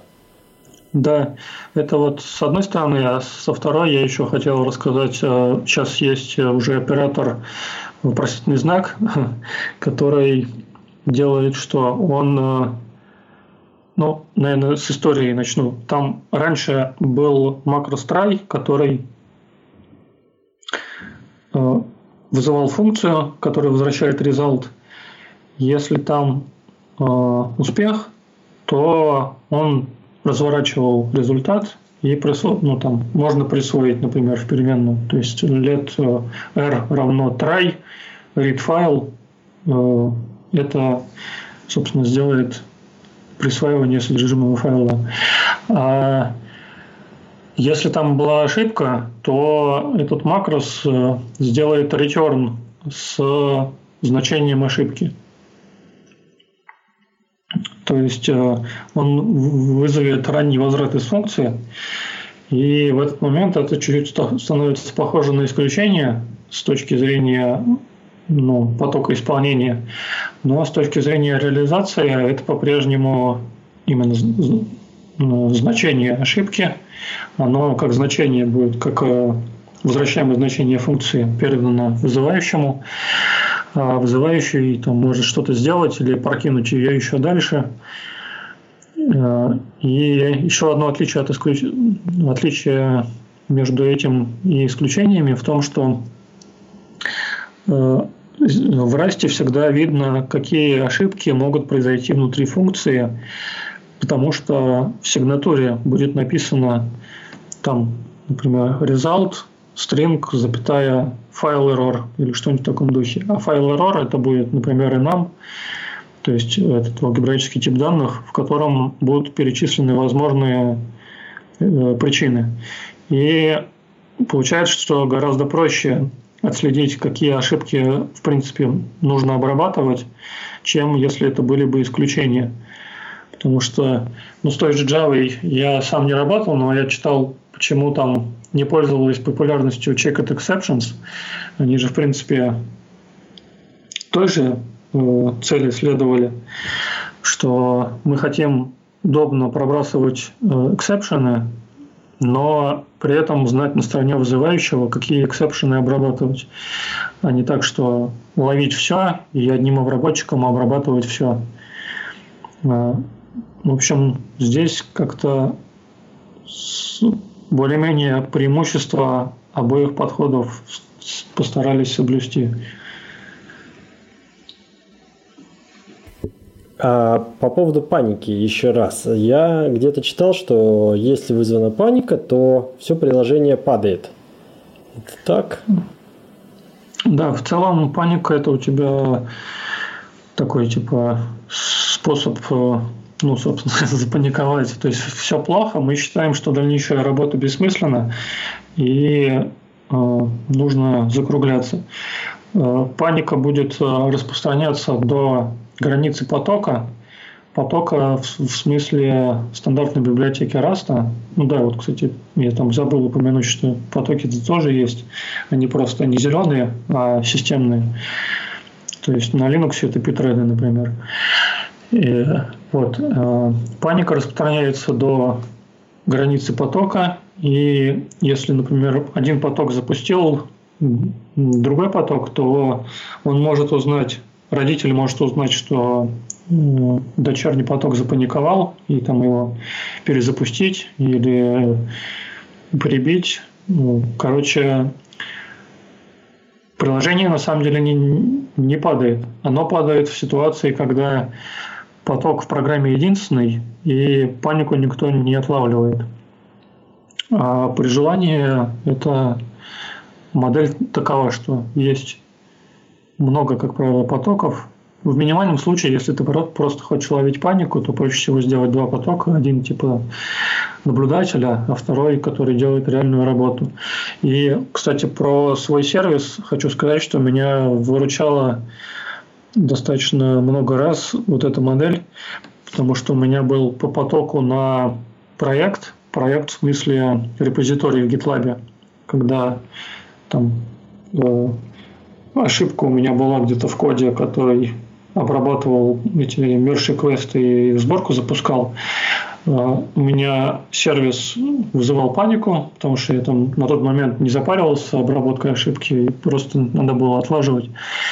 Э, паника это всплывала, докторы печатаются, но приложение в целом остается работать, и сервер поэтому может дальше обрабатывать, э, ну, например, merge request из других репозиториев.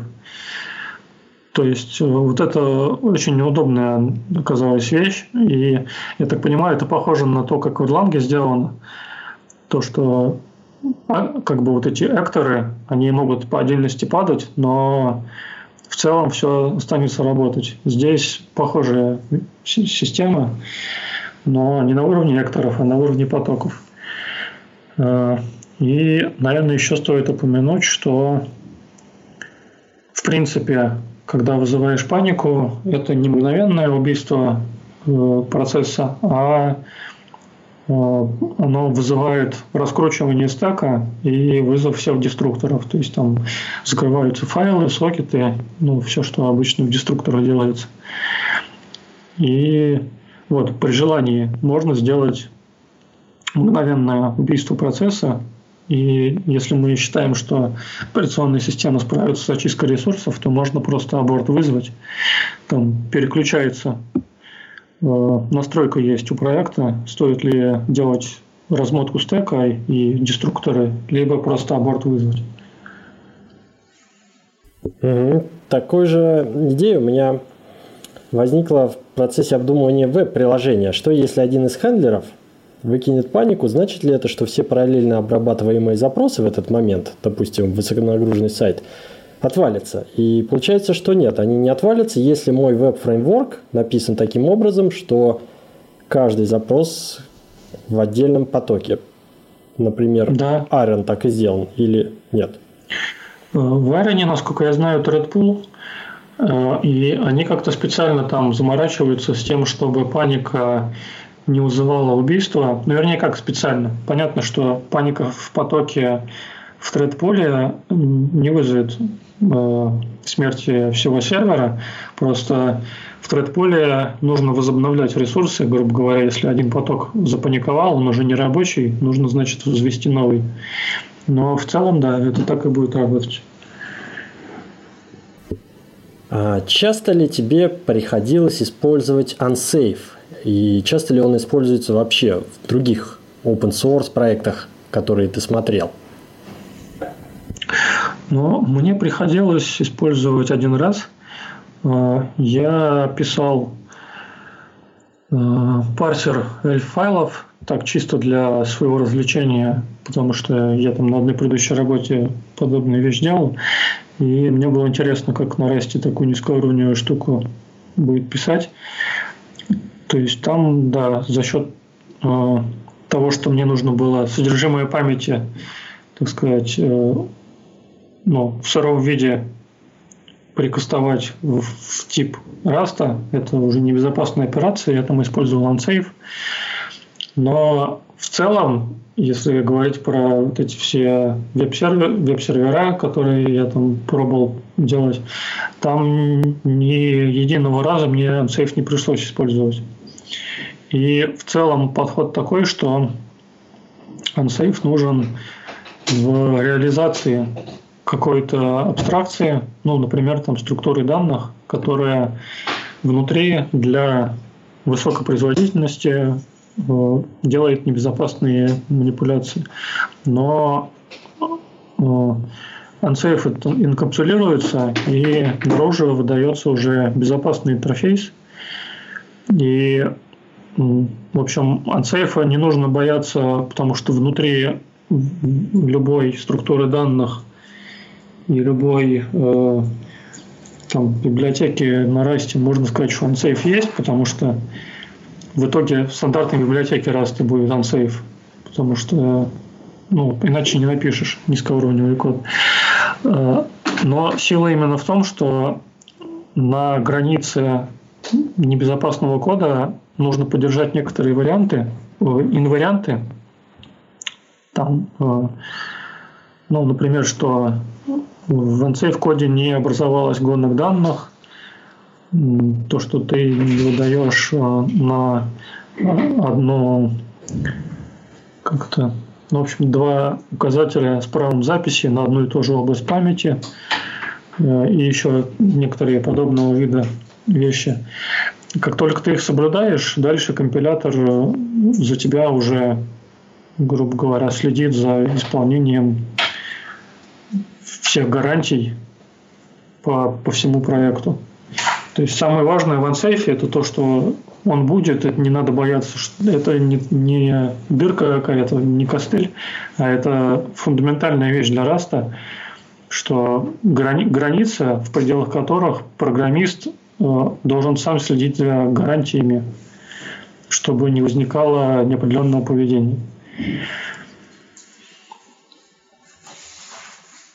Угу. Это, это хорошо. Вот еще тема, которую я немного пропустил, она достаточно сложная. Это владение и заимствование. И вообще в подкасте в двух словах так не описать. И я сам-то не очень в этом пока разбираюсь. Но я прочитал такое достаточно простое сравнение. Сейчас я его озвучу, а ты вкратце прокомментируешь.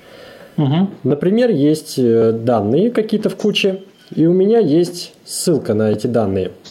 Значит, я безопасно могу их менять и читать.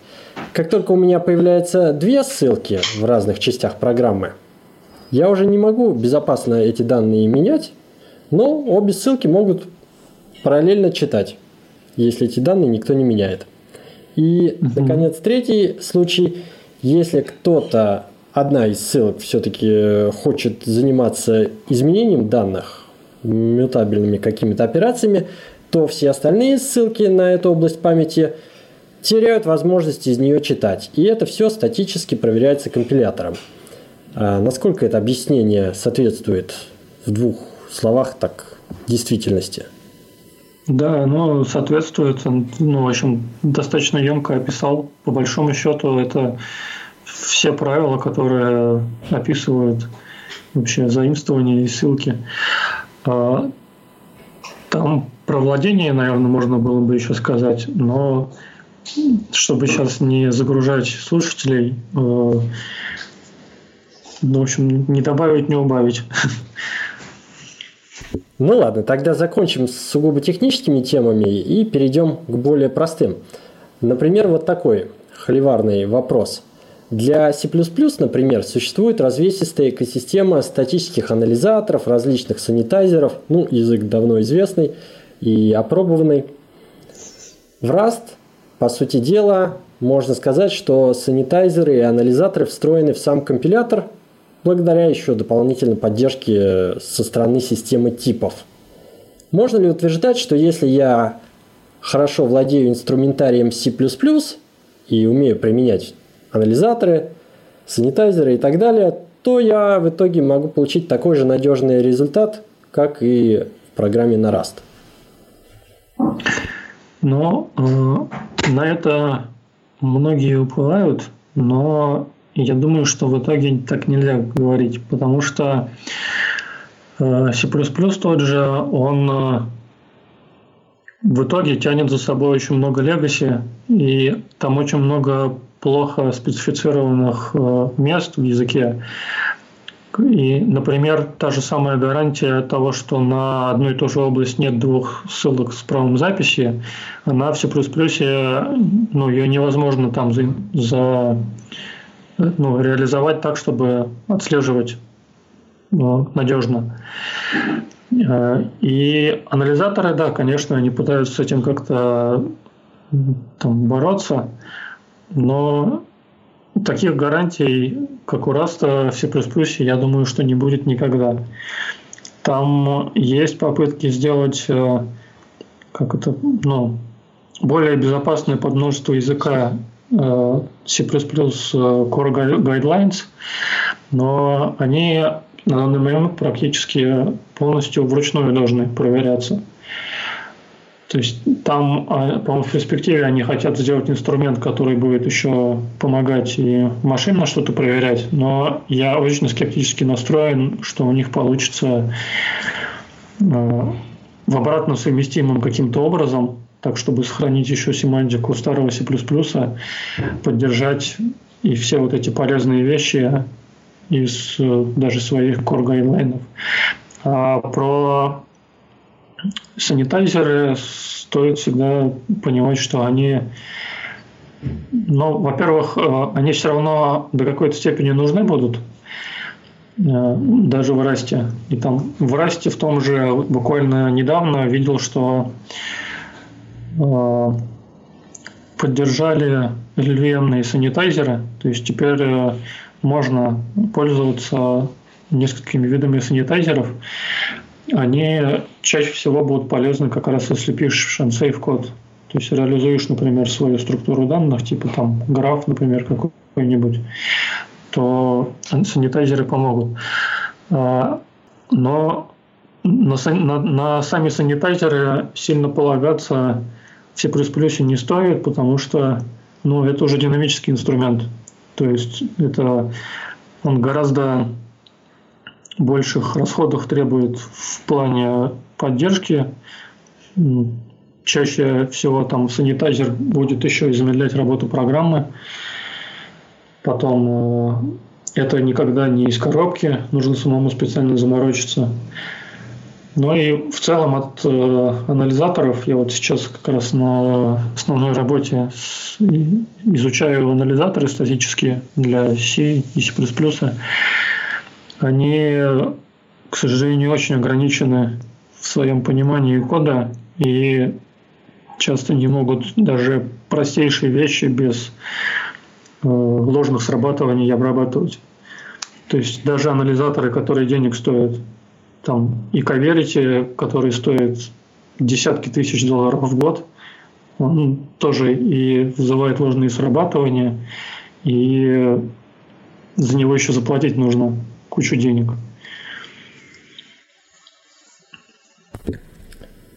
Второй холиварный вопрос – это Rust и Swift.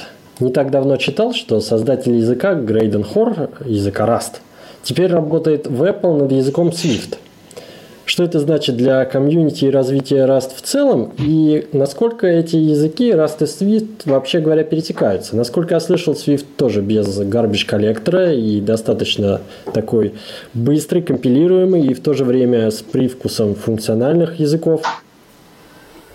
Да, ну, в целом они в каких-то местах сильно похожи.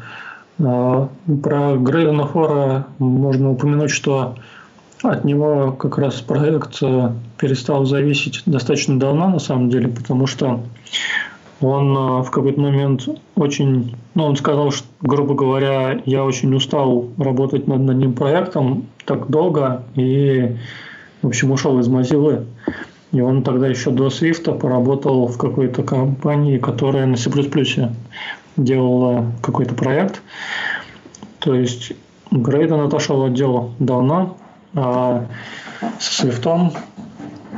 Ну, я, к сожалению, не особо э, знаком.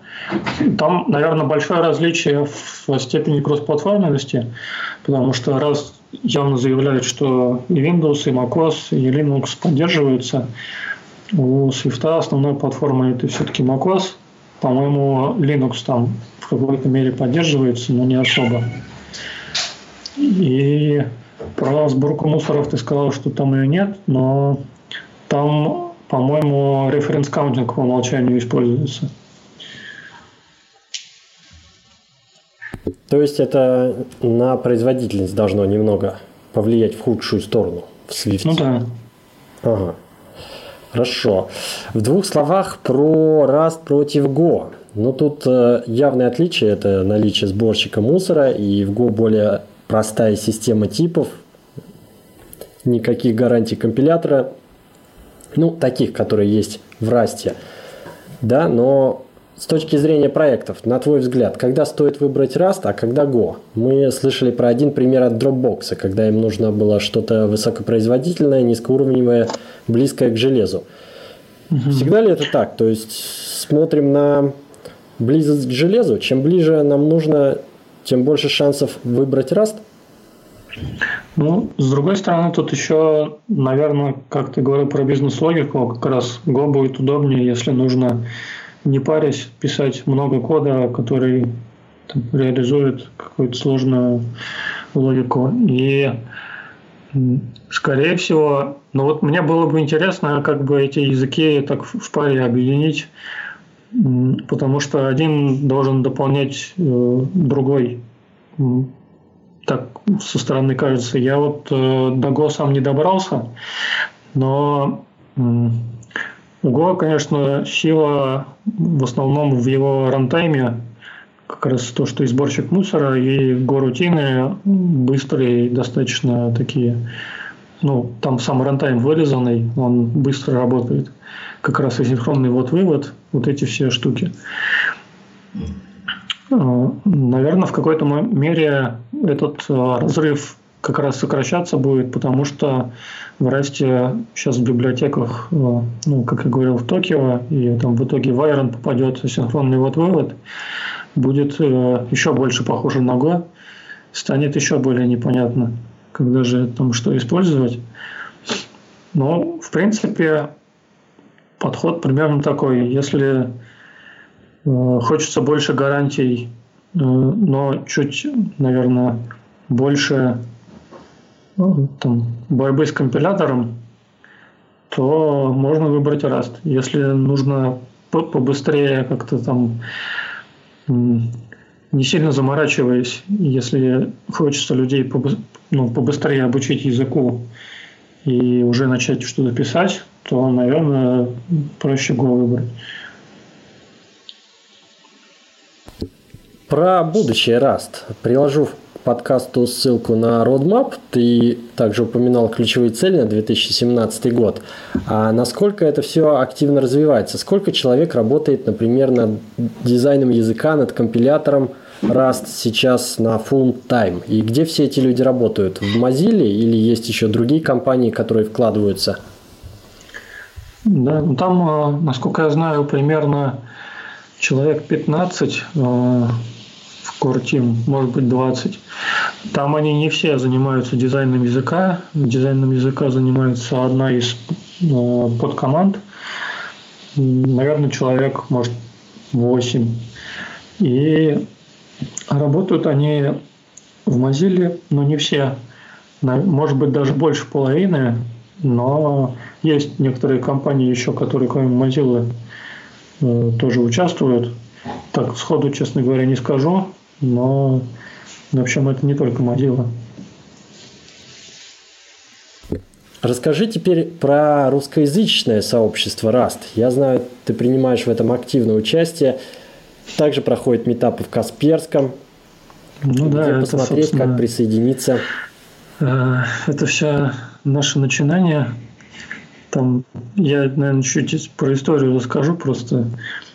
Э, изначально, когда еще Rust 1.0 только выходил, э, там человек на гитхабе с ником КГВ, он э, начал переводить официальную книжку по Rust. И я тогда увидел этот проект, и еще несколько человек, мы там присоединились, начали очень быстро переводить.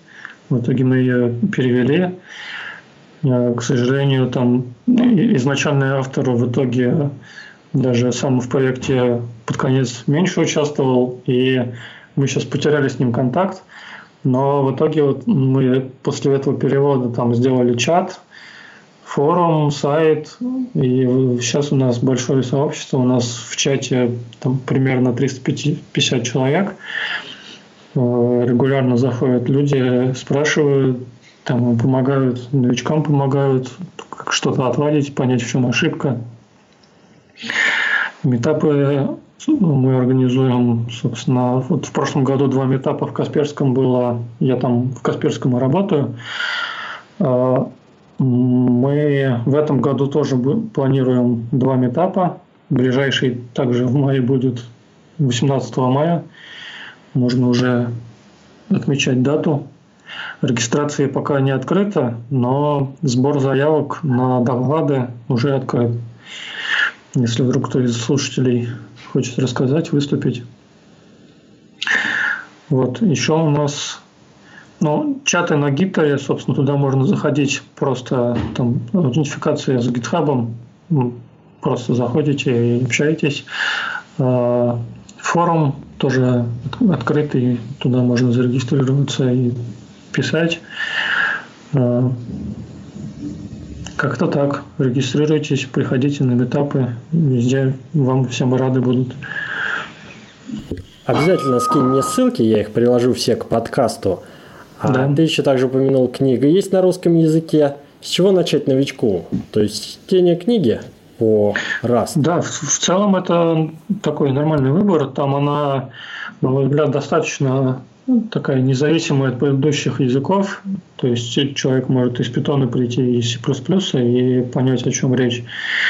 А, она, вот, ее стоит, наверное, читать на русском, если на английском большие тексты тяжело читать.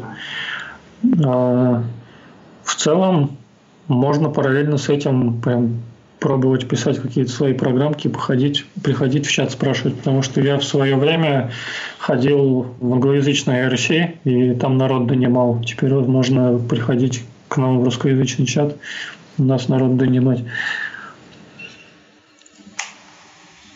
Кстати, о Касперском. Ты там работаешь, там же проходят метапы, а сама компания заинтересована в расте, продолжает все больше и больше проектов, возможно, каких-то внедрять. И вообще вот в российских реалиях. Ты знаешь еще компании, которые начинают активно внедрять Rust? Э, так, ну, у нас э, в пределах нашего, нашей команды, скажем так, Rust пока вовне, то есть клиентам мы его пока не отдаем. а, такой только внутренний продакшн, там инфраструктура, какие-то утилиты. Я знаю компанию Art System, они делают караоке-системы, они как раз э, используют Rust, они у нас ищут, э, собственно, программиста на Rust, там вакансия у нас на форуме есть. Я, к сожалению, не знаю, какой там статус, нашли ли они кого или нет, потому что они с прошлого года начали это делать. Э, они, собственно, делают низкоуровневое, низкоуровневое программирование, занимаются. У них там, считай, под голое железо нужно на расте программировать. Э, поэтому они, собственно, низкоуровневый язык э, решили взять Rust, потому что хочется больше гарантий, чем на сях. Это, наверное, пока вот только эти примеры компаний, которые мне известны. По миру-то, конечно, их гораздо больше. У нас консервативно как-то народ э, даже, даже скорее, наверное, не так. Скорее, вот про эту компанию артистам я тоже не знал до, до, до тех пор, пока они не стали э, программиста искать. Но в этот момент оказалось, что у них уже несколько человек есть, которые на расте пишут. То есть э, вполне может быть, что они еще в каких-то компаниях есть, и они уже тоже на расте пишут, просто никому про это не говорят. У нас как-то говорить, рассказывать про внутреннее устройство и про свои технологии не очень горят желанием. Ага, вот это был мой следующий вопрос. Есть ли вакансии на Rust? Значит, одна вакансия есть. Ну, или была недавно. Да, вот, по крайней мере, одна. По крайней мере, вот они первые, кто именно в офис в России искал. А, если говорить не офис, но русскоязычный народ, а, они еще раньше искали компания, к сожалению, не знаю, как называется, тоже у нас на форуме вакансия висит, потому что они как раз нашли нескольких человек, но продолжают искать. А, там люди из Украины, из России, и в общем, там работа на удаленке над какой-то криптовалютой. Может быть, они даже с тем же Ethereum. Ethereum, Ethereum да, да, да, возможно. И вот к ним тоже можно обратиться, потому что им, в общем, все равно, где человек находится, там на удаленке можно работать. Ну что, похоже, мы обсудили все темы, от самых общих до самых глубоко технических.